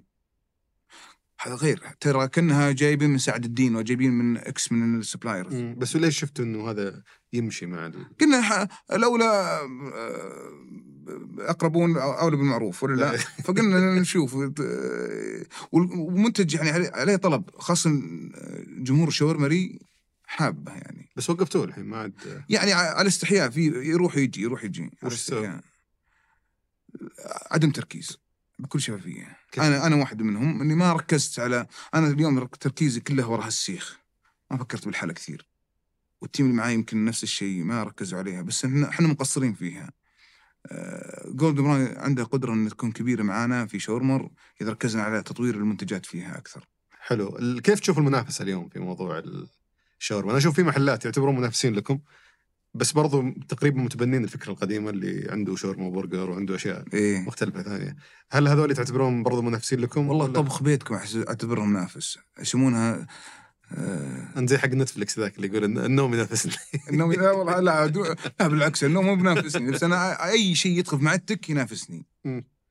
بس ما تشوفون هذول منافسين منا- مباشرين أكثر من الباقيين؟ أنا ودي أعرف والله صدق والله سامحني على على جهلي بس إنه لما تعرف منافسك المباشر كلمة منافس منافس دائما يجون الناس يقول مين منافسك المباشر؟ السؤال هنا هذا وش استفيد منه إذا عرفته؟ ما ماني ماني عارف لأنه أنا شوف بهال- بهالحالة أعطيك مثال إنه أنا مثلا شخص اشتهيت أكل شاورما الخيارات اللي بتيجي في بالي هم اللي يتنافسون مع بعض في الموضوع هذا طب السؤال اللي قبله هذا مم. أنت جوعان حلو. شلون خليك تختار شاورما؟ مو هذا المنافس لي بس أنت ما تشوف ان أنا أشتهي الصنف ثم أختار مطعم وبعدها؟ هو قبل ما تخرج تشتري الصنف؟ ما أنت جوعان؟ حلو. المنطق يقول ما جمعتني الحلقة دي بعد. إيه. ودي إني أجيب عرب بس خاف اخيسكم والله. لا لكنه زي ما قلت لك إنه قضية آه، الشاورما آه، اليوم أنا أنا أشتهي صنف. أنا أشتهي الحين أعتقد كذا ما أدري الشباب يتفقون معي إيه. بس أشتهي الصنف اولا ثم أشتهي المطعم. هو قبل ما تشتري الصنف يا حبيبي تكون جوعان. حلو. أنا احاول شاورما واجبي كمسوق إن لما تكون جوعان شاورما. يجي في بالك. حلو. بس هذول اللي معاك اللي لما أشتهي شاورما. فاللي بقول لك إياه اليوم أنا كمسوق شغلي الشاغل أي واحد جوعان يجرب شاورما أول شيء. ماني معطيه فرصة إنه يختار شاورما بعدين يختارني ولا لا. بس هذول أكيد لهم تأثير يعني. الجوع هو الأساس اللي بقول لك إياه الأصل الجوع وليس أصل وش الصنف. معاك أنا شوف أتفق بعطيك معك مثال ثاني بعطيك مثال ثاني. حلو. أنا ابيع club sandwich أنا مسوق شركة ما ابيع club sandwich لو بفكر تفكير إنه ما ما حد ماكلني club sandwich إلا اللي يفكر ب club sandwich بياكلني أنا بضيع. لأن ما حد بس يختلف. أحس الموضوع لأنه هنا مثلا أنا ممكن أفكر إني آكل ماما نوره ممكن أفكر شاورما كلاسيك ممكن أفكر شاورما. ففيه وحتى في اختلاف شوي بالتقديم يعني. صحيح. اللي يخليني إذا يوم اشتهيت ماما نوره صح يمكن ترجع للنقطة حقتك إنه أنا المفروض أشتهي شاورما على طول. إيه. بس إنه في النهاية كل ما تشوفها أنت كلها شاورما في النهاية. وكلها أشوف سندوتشات حتى صب واي اللي تاكل فيها حتى كودو اللي تاكل فيها حتى ماكدونالدز. فأنت ما تنظر لهم؟ انظر لهم كلهم أنظر لهم أنا. إيه لا قصدي ما تنظر لهذول بالتحديد تقول أنا ناظر السوق كله؟ أنا ناظر السوق كله يعني أنا أنا أنا شا... يعني شاورمر اليوم المنافس الرئيسي لي دائما أقول ال team. هو نفسك كيف إنك تصير أحسن اليوم اللي بعده؟ كيف تخدم الشاورمرين أفضل من اليوم اللي بعده؟ مم. هذا شغلي الشاغل. كيف اليوم عندي 10 complaints أو 10 شكاوي أخليها أقل. فأنت تبي الجوعان يجيك؟ ه- ه- أول شيء أقولك مين نفسي؟ هو نفسي. مم. كيف أطور نفسي أحسن أحسن. الشيء الثاني أي واحد يقدم أكل منافس لي. أي حلو. واحد يقدم أكل منافس لي. الشاورما هو جزء من المنافسين لكنه مو هو شغلي الشاغل بس. مم. واضح؟ لأن اليوم لو بنا بحط راسي براس المطاعم الشاورما الثانية فأنا أعتقد إني ظلمت نفسي ليش؟ لأن أنا مو- ما أنا ما أقدم آه، شاورما فقط أنا أقدم تجربة مختلفة عن الشاورما الثانية مم. أنا اليوم عندي منتج اسمه الراهية ما تلقاه في السوق زيه يعني أنا ك- الراهية مثلا ما أبغى أسوقها كثير لكنه الراهيه منتج ما تلقاه في السوق زيه ما في مثله في السوق. شاورما من ناحية؟ بخلطه من ناحية الطعم ال experience الكبر الحجم 150 جرام. واضحة الصورة؟ فاهم عليك. يعني أتوقع السندوتش الوحيد أظن في السوق اللي تأكلها كأنك ماكل وجبة كاملة. مم. ما بديت اشم ريحة الدجاج الحين من الجوع. آه، إن شاء الله نجيب لك شاورما موجود في فروع قريب عندنا هنا بس ما تشوف إنه مثلا تقول أنا شفت مثلا مريت على منيو أكثر من مطعم إيه. في الشاورما لو تاخذ نفس. تقارن نفس الصنف شاورما بيكون الأعلى مقارنة سعر؟ بالسعر مو بصحيح. ليش؟ أنا اليوم عندنا إحنا مسوين حملة قبل فترة ونعتقد إنها هي حقيقة موطن الشاورما. موطن الشاورما اليوم عندنا منتج شاورما بخمسة ريال ما في السوق في شاورما بخمسة ريال. وعندنا شيء بستة ريال عندنا شيء بسبعة ريال عندنا شيء بثمانية ريال. ما في في مطاعم الشاورما في السعودية تقدم شاورما بهالأسعار هذه. حتى التقليدية اللي في الحواري و... اي عندنا القرصة بخمسة ريال. مم. ومشكلة ثانية لازم أقول لك إياها. اليوم يمكن شاورما غاليين. ليش غاليين؟ يا أخي شاورمتكم هالكلام قبل أربع خمس سنوات. شاورمتكم سبعة ريال مدري ستة ريال وغيرها بأربع ريال قبل ما يرفعون الأسعار بالناس يعني عشان اسمها شاورما اسمها شاورما. بس الحقيقة تقول كم جرام دجاج هنا كم جرام دجاج هنا. مم. ودائما اقولها دائما في قدر ش... قدر الشاورما في السوق مو معطين حقه. إنه يكون أرخص من غيره. لا يا أخي مو معقولة بعد. أنا دجاج مفروم مقلي 40 جرام 50 جرام. علميا تقول كذا 50 جرام بس حط لي صوصين وعلى خبز برجر 16 ريال توافق عليه. مم. و real دجاج حقيقي واضح قدامك شوي يقطع معلم يا حول يقطع لك إياها حبة حبة ويحط لك إياها مع الثوم. 50 جرام 6 ريال تستغليها. مو منطق. 50 جرام 50 جرام. كلها دجاج ترى. وش. ترى؟ السعر كله عبارة عن أنت يعني جزء من اجراءات الجودة حقتكم إنك تقيس كمية الدجاج اللي تحطها. إحنا فيه فيه آه، مقاييس. بس خلينا نرجع لاصل الفكرة. هذا 50 جرام دجاج وهذا 50 جرام دجاج هذا خبز وهذا خبز. واضح؟ ما في كافيار هنا. ليش 16 ريال وهنا ب 7 ريال تستغليها. يغبني هالشيء. أنا ودي أسوي حملة مع الشاورمريين كلهم مع الشاورما حقين الشاورما. حملة ليش تشوفونها أغلى من غيرنا؟ ما إحنا بغاليين هنا. بس ال... عشان من أول الناس شلون دخل فلوس مطعم الشاورما أول؟ كانت عبارة عن الشيخ سيخ شاورما وفيها حمص ومشاوي وكذا. فال margins كلها overall دخل الهوامش بشكل عام بشكل يعني عام، إيه. تفيدك إذا أنت بتنوع بالضبط. بس أنت اليوم تخصص خلاص تعطيني منتج حقه مم. فماني بغالي أنا وأنا بغالي ليش ماني بغالي؟ ماني بغالي أنا أنا عندي آه، مصنع آه، عامل الشاورما ما في بني آدم يلمس الدجاج ويقطعها. يعني لها تكاليف آه، شو اسمه الفريق الجودة لما يرسلها للناس بشكل هذه لها تكلفة الباكجينج تجربة كل هذه تكاليف. تكاليف بس الناس ما تشوف تشوف الشاورما اللي في الشارع اللي يقطعها واحد ما أدري وين يقطعها فيه. و40 جرام دجاج في ناس يحبون ترى الشاورما دي اللي إيه. اللي يعرق عليها المعلم كذا. أنا أستلذ أنا أستلذ أنا أستلذ. فاي لا لا شوف آه، آه، يعني الله حق. أنا من الناس ترى هذا اللي برضه اللي أشوف إنكم أغلى من الباقيين يعني كتصور بشكل عام. لكن ذكرت أنت نقطة مهمة لأني جربت أحد المطاعم مؤخرا الأشهر المطاعم أحد أشهر المطاعم في الشاورما وفعلا ذكرت كمية المايونيز المهولة اللي كانت موجودة في إيه. الشاورما وبعدين كذا في كم قطعة دجاج. محطوط معه كله مايونيز وبطاطس وكذا. فما في ما هي أحس ما عاد هي شاورما. زي شوف. إحنا كل ثلاثاء نجيب مطاعم شاورما كثير.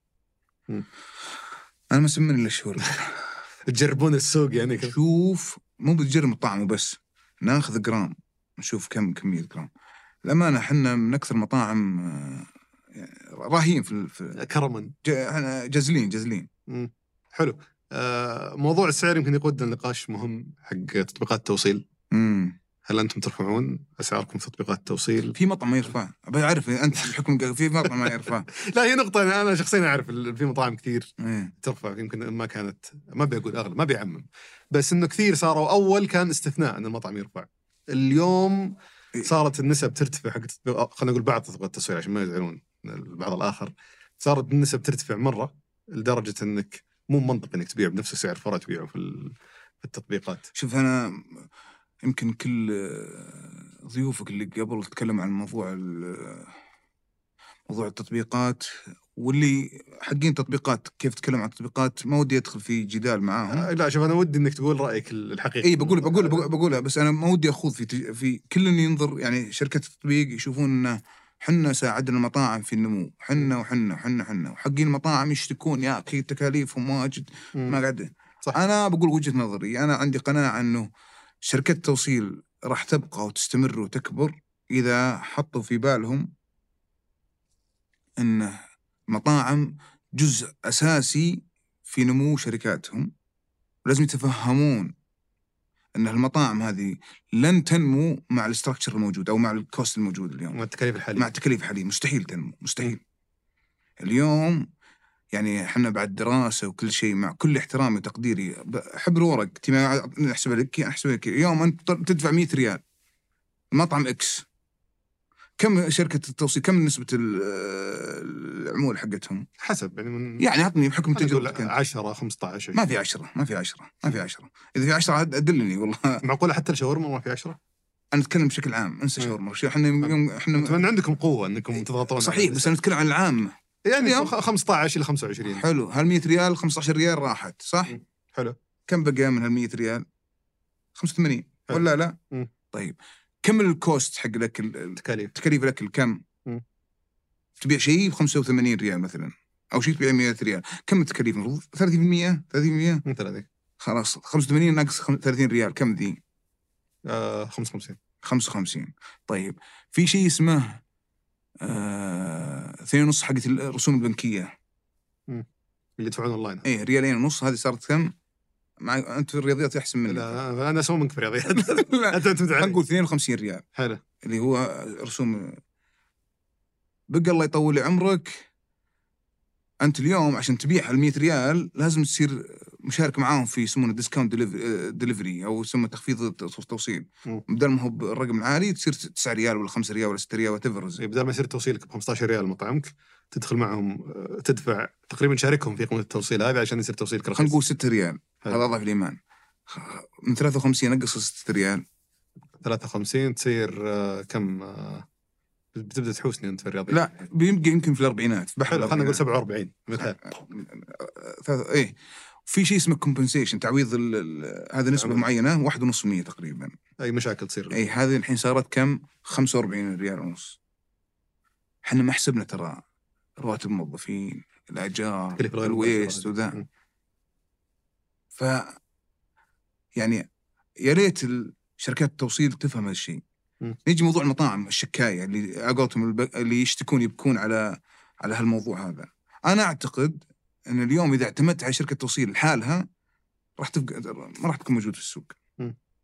لازم تمكن من نفسك لازم تخلي يعني اليوم أنا دائما أقولها الشاورما لما تاكلها في الفرع ألذ عشرة أضعاف من تاكلها بشركات التوصيل أو توصلك لبيتك بس خلاص العالم قاعد يتغير الحين. وهذا هذا م- هذا في مشكلتين في شركة التوصيل أو السلوك المستهلك غير نمط السوق اول شيء ما صار يهتم بالجودة مم. يعني عادي آه، يجيه الأكل ما هو بحار زي حرارتي الله يرحمه أيام شارع قراطيس تاكل تاكل شاورما في المحل نفسه وتاكل في السيارة مم. وهذه لها طعم مختلف صح. وأنا دائما بحكم إني أنا بسمي نفسي أسطوري في الشاورما الأكل الشاورما تاكلها في المحل عشرة أضعاف ألذ من إنك تاكلها في البيت أو مم. تاكلها في السيارة ألذ بكثير من تاكلها في التجربه نفسها إذا أنت راعي مخمخة تأكل إذا بغيت تسد جو- جوعك هذا موضوع ثاني ما أبغى أتكلم. ذكرت شطحه سريعه ذكر أنا والشباب قبل زمان إيه. في مطعم اسمه اللؤلؤة الذهبية. معروف. كانت تذكرون معروف. كان في شارع الناس يشترون. جنب بيتنا صح؟ ويقولون شارع قراطيس إيه. شارع قراطيس. إيه شارع هذا هو نفسه. هذا نفسه هو ذا okay إيه. okay إحنا أنا متربي هناك. ناسي اسم الشارع بس أذكر كله كان شارع واقف في أنا بيتنا في تخصصي العالم يعرمون إيه. هناك. بيتنا تخصصي ولولا أعتقد إيه كان هو جزء وأنا صغير كنت أكل. اسلم اي فموضوع تجربة ال- آه، م- سلوك مستهلك في موضوع الدليفري أكثر من اللازم هذا متعبني نفسيا. يعني أنا أتذكر رحت آه، ملحق بيتنا عيال أخوي آه، يأكلون.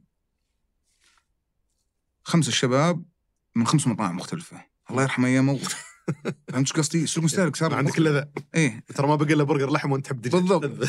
بالضبط. الموضوع الثاني الله يسلمك غير تجربة ال- آه، اليوم الأسعار قاعد ترتفع.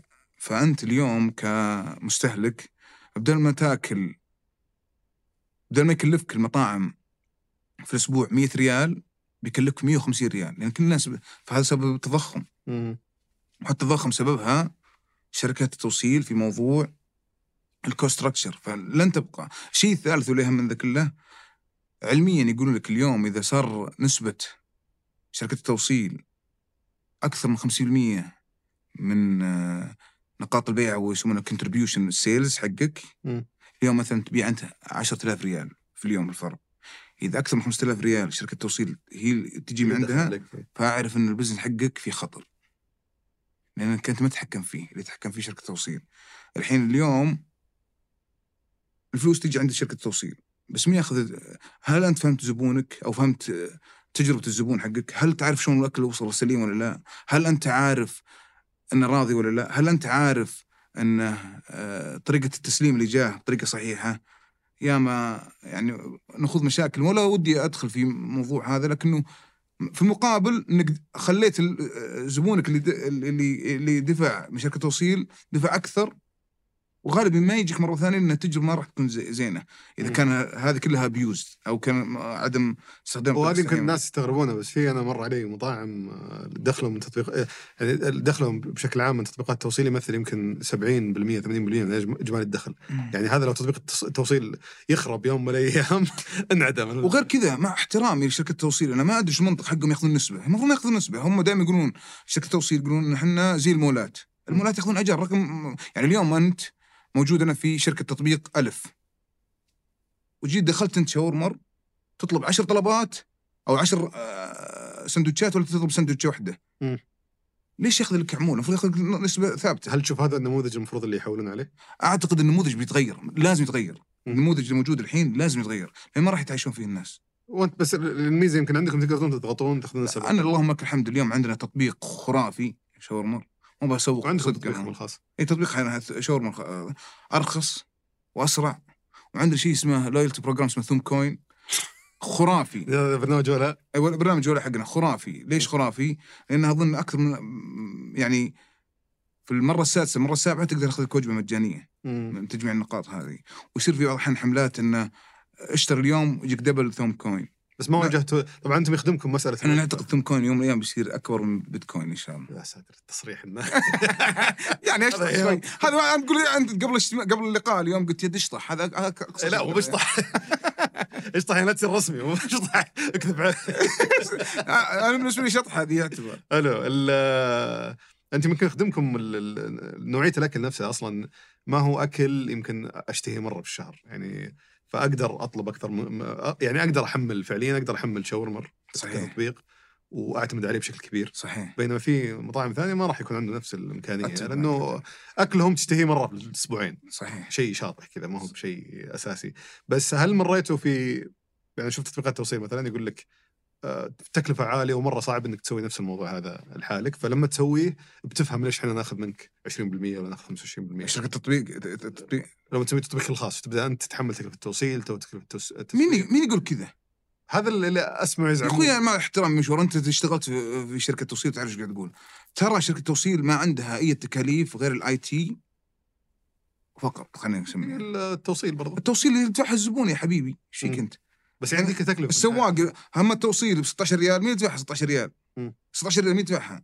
مو الزبون اي أو وإذا سوى تخفيض وإذا صار تخفيض خلينا نقول صار 9 ريال. ها 9 ريال مين يدفعها؟ المطعم. مع احترامي يا رجال لو إنه كلامهم صحيح كما نشوف الاعلانات كل مكان. لا مو بصحيح اي بس تكاليف ال... إنك تدير تطبيقك الخاص خاصة عندكم عندكم طلب. إحنا نشتغل إحنا اليوم انك كانك بتسوي شركة توصيل. مع كل احترامي شركة توصيل. التطبيق كانوا يقولون الت- التطبيق وإدارتها وتشغيلها صعبة. مع كل احترامي إحنا اليوم عندنا شاورمر التطبيق حقنا يشكل مبيعات أكثر من كثير من أغلب كل التطبيقات اللي موجودة عندنا. مم. اليوم شاورما يشكل مبيعات أكثر من التطبيقات. ما شلنا فيها ال- ال- ال headache اللي من من الناحية المالية واستنزاف مالي وإداري. قضية بسيطة ترى software technology ما هي ما هي قضية. يجي يقولون إحنا وي كانت ميك ماني أنا أستغرب. لأن يحرقون فلوس على ط... على عن طريق التسويق. ولو تشوف شركة توصيل النمو حقه قاعد يرتفع. ليش؟ لأنه قاعد تسويق. spending money يحرق مع كل احترامي يعني ما ودي أسوي ما ودي أشن هجوم عليهم لكنه مو منطق إنه free delivery for month ولا for two month ولا three month عرض التوصيل المجاني إيه. للعميل الجديد. شلون يدخلون فلوس هذول؟ على مين هذا؟ مو على قفاء المطاعم؟ المطاعم هم بيدفعون شكرا. خلاص. السلام عليكم. فانت تشوف مجدي انك آه، أنا أقول إن شركة التطبيق راح تبقى راح تكبر. وإحنا شركاء معاهم. إذا فكروا إنهم يخدمون المطاعم. بس أنت حتى مع أنا اليوم أشوفهم قاعد يمصون مطاعم ولا قاعد شو اسمه؟ يخدمون يخدمونهم. enablers ممكنين لازم يكونوا ممكنين. إذا ما كان ال mindset حقهم ممكنين بس أنت تقترح إنه يتوجهون بيجي واحد بيجي واحد he will disrupt بيغير ال business حق الموديل هذا لازم يغيره. مم. وتشوف إنه أفضل إنه يكون مبلغ ثابت؟ أنا والله ما أنا جالس معك تركيزي كله في خدمة الشاورمرين لكنه في تج... ما أدري وش ال solution لكن بيجي أكيد. الب... شوف اليوم أنت في معادلة. عندك المطعم عندك الزبون عندك ال- المندوب عندك شركة التوصيل هذه. م. إذا الأربعة ذولي ما هم مبسوطين لن تنجح الدائرة. واليوم باين عندك أنت من زوارك ومن الناس اللي يسمعوا في السوق قطاع المطاعم مو مبسوط. إيه. زعلان من هالقطاع ذا. فالمعادلة لازم تتغير. ليه ما يصيرون كل الاربعه مبسوطين؟ وإلا المعادلة كلها خلق خطا خطأ. بس بتستمر يعني ما تقدر تسوي نفس التغطية اللي أو خلينا نقول التوسع اللي يتوسع تطبيق التوصيل يصير في كل مكان يوصل تضطر تعتمد عليه يمكن في مناطق معينة. يعني ما, ما بتحتاجه. ما تقدر إنك تطلع من تمام. ولا غنى عنهم. شركات التوصيل هو من يعني المحركين الأساسيين في نمو أي مطعم. ما ولا اللي غنى عنهم. أنا أرجع أقول أنادي بتغيير الموديل حقهم.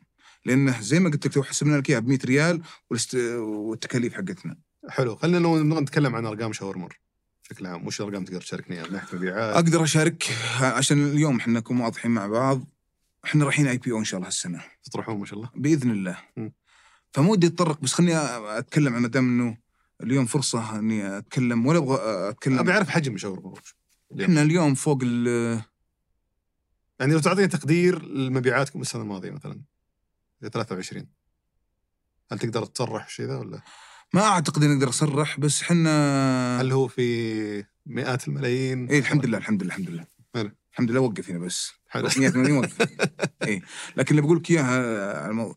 اليوم آه، قيمة شاورما بترتفع أكثر. نجحنا تجربة مصر. إن شاء الله ناويين نروح احد دول الخليج دبي بالأخص. والموديل هنا ناوي نركز على السعودية تمكنا منها إن شاء الله. باقي بوتنشل عليها يمكن دبل الفروع مم. السعودية. إحنا في كم متواجدين. فرع الان؟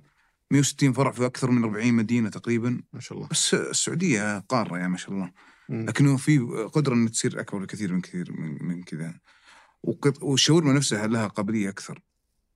لكن دبي هدفنا الرئيسي فيها أن هي metropolitan city زيها زي هونغ كونغ زي لندن فإذا نجح الموديل في وش ال metropolitan؟ اللي هي مكتظة سكانيا وتكون صغيرة وتكون عبارة عن.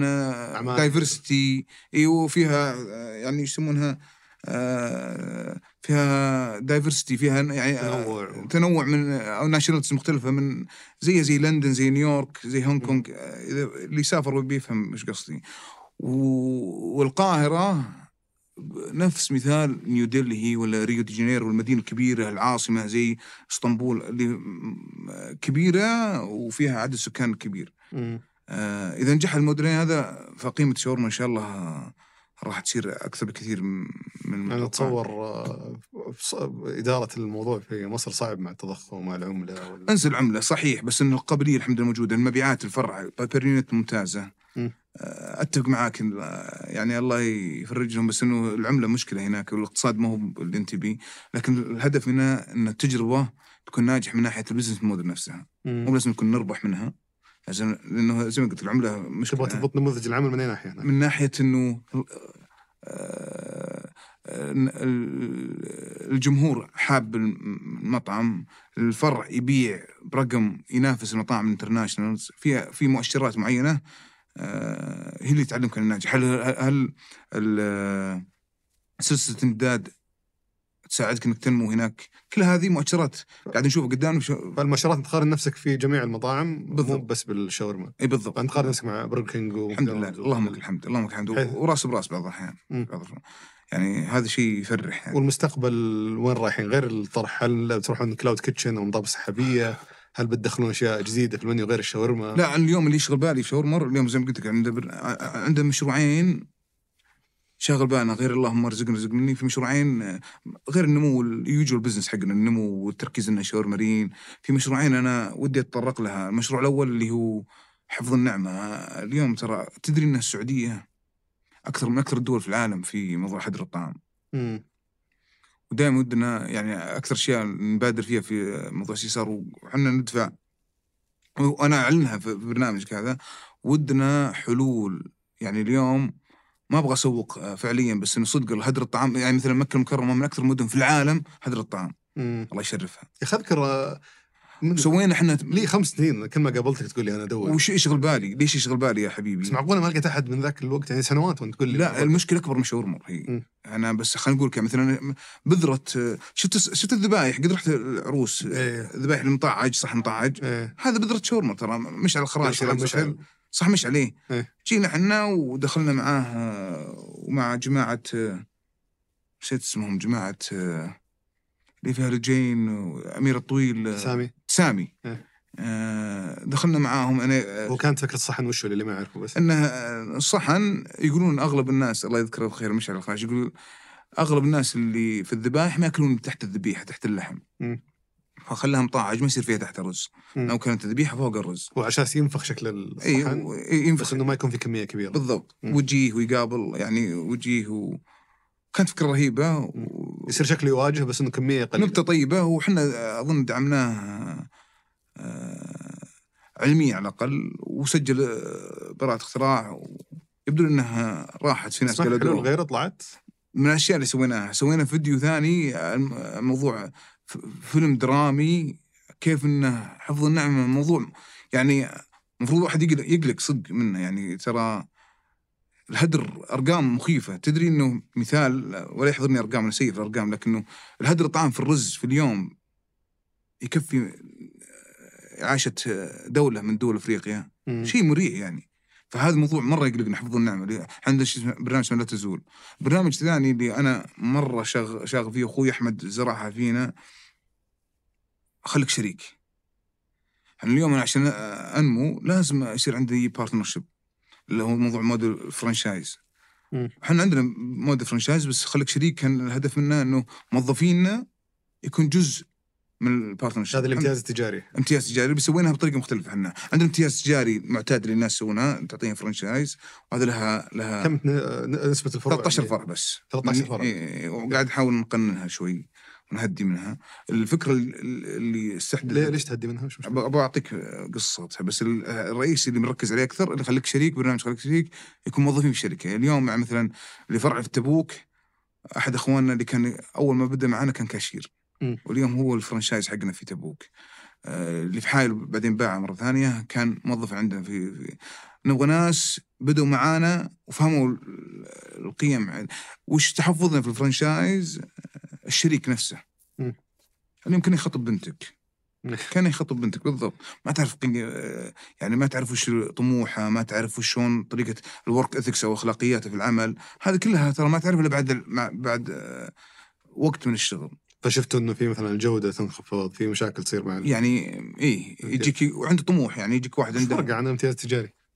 ال franchise لا اللي بتسويه أنت الحين يعني هو نفس ال هو إيه هو هو 13 فرع هو نفس 13 فرع بس الهدف إنه يكون منه وفينا من عيالنا آه فأنت تقول ما أبي أحد من برا يجي يطلب بالضبط. تجاري أبي أحد من داخل بالضبط يفهم أيوة. قيمنا ويفهم يفهم قدرة شاورمر وش طموحه لأن يجيك واحد من برا خذ لك قروش ابى أخذ لك franchise بفتح لي مدينة معينة.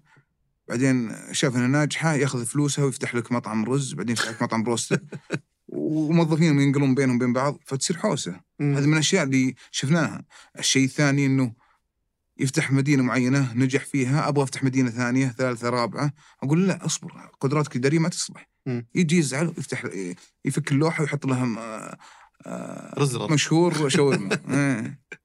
إيه. ف- حلو. ف- ف- آه، العلاقة مع ال- الفرنشايز آه، مع ال... يعني الحمد لله ربي وفقنا بناس أجودين صراحة وتجربة ناجحة معنا بس لكن تضمنون تكون فيها فيها حذر فيها حذر مو بأي واحد إيه. بس توسعك على كذا في الدول الثانية يكون آه، في three models يعني في, الف... في يا يا يصير franchise يا joint venture تدخل ندخل مع الثانية اي بالضبط بس ف... برضه نفس مشكلة القيم وكذا لا ال joint venture يكون فيها التخارج أسهل. لأنه بكرة مع جبك تقدر تبايعون يعني يعني يسوون كيان قانوني بينك وبين شركة ثانية بالضبط إيه. وال franchise صار تعلمنا فيها يعني إحنا من الناس اللي أوائل اللي فتحنا franchise تعلمنا أشياء كثيرة في البرنامج كيف نطور أكثر الباي باك كيف نشتري منه إذا بكرة خالفنا مع بعض مم. يصير قيمة واضحة حلو. يعني هذه كلها طولنا عليك لا ما طولتوا بس طقني الجوع نجيب مطاي أنا جعت أنا. أنا الله طول عمر الوالدة دائما إذا سولفنا عن شاورما رجوع. والله لا تفتح مطموع شاورما عشان ما تاكل تسمن. لا لا ما عليك. الحين نطلب لك منوره إن شاء الله. سام- سام- سام. ترى أحب منوره والله لذيذ أحبه مرة بعد لأن علاقة قديمة ترى. لا أتمنى إني أضفت شيء يعني معلومات المستمع استفاد ممتع. لعلني وفقت إن شاء الله. وسامحوني إذا أخطيت. ترى أنا شخص تلقائي كذا بسيط إن شاء الله. لا لا بالعكس. ومحظوظ جدا محظوظ جدا من وجودي معك حبيبي. الله يرفع قدرك. أنا جدا سعيد بلقائك. الله يرفع قدرك شكرا شكرا. شاورما بإذن الله. بإذن الله بإذن الله. شكرا لكم وشكرا لعبد الملك آل سعيد وذكرى الغيث في إنتاج المحتوى في التحرير أنس الخليل في إدارة التصوير عبد الرحمن عبود في الإضاءة ياسر كدشة وإسماعيل شوقي في التسجيل الصوتي والهندسة الصوتية يوسف إبراهيم في التلوين عبد المجيد العطاس وفي الإخراج الإبداعي وهاب موسى وفي نسخ البيانات عبد الرحمن الصوفي. في إدارة محتوى التواصل الاجتماعي رفقة الهليس ونور السبيعي. وفي الإنتاج التنفيذي عبد المجيد عمر. هذا بودكاست سوالف بزنس أحد منتجات شركة ثمانية للنشر والتوزيع.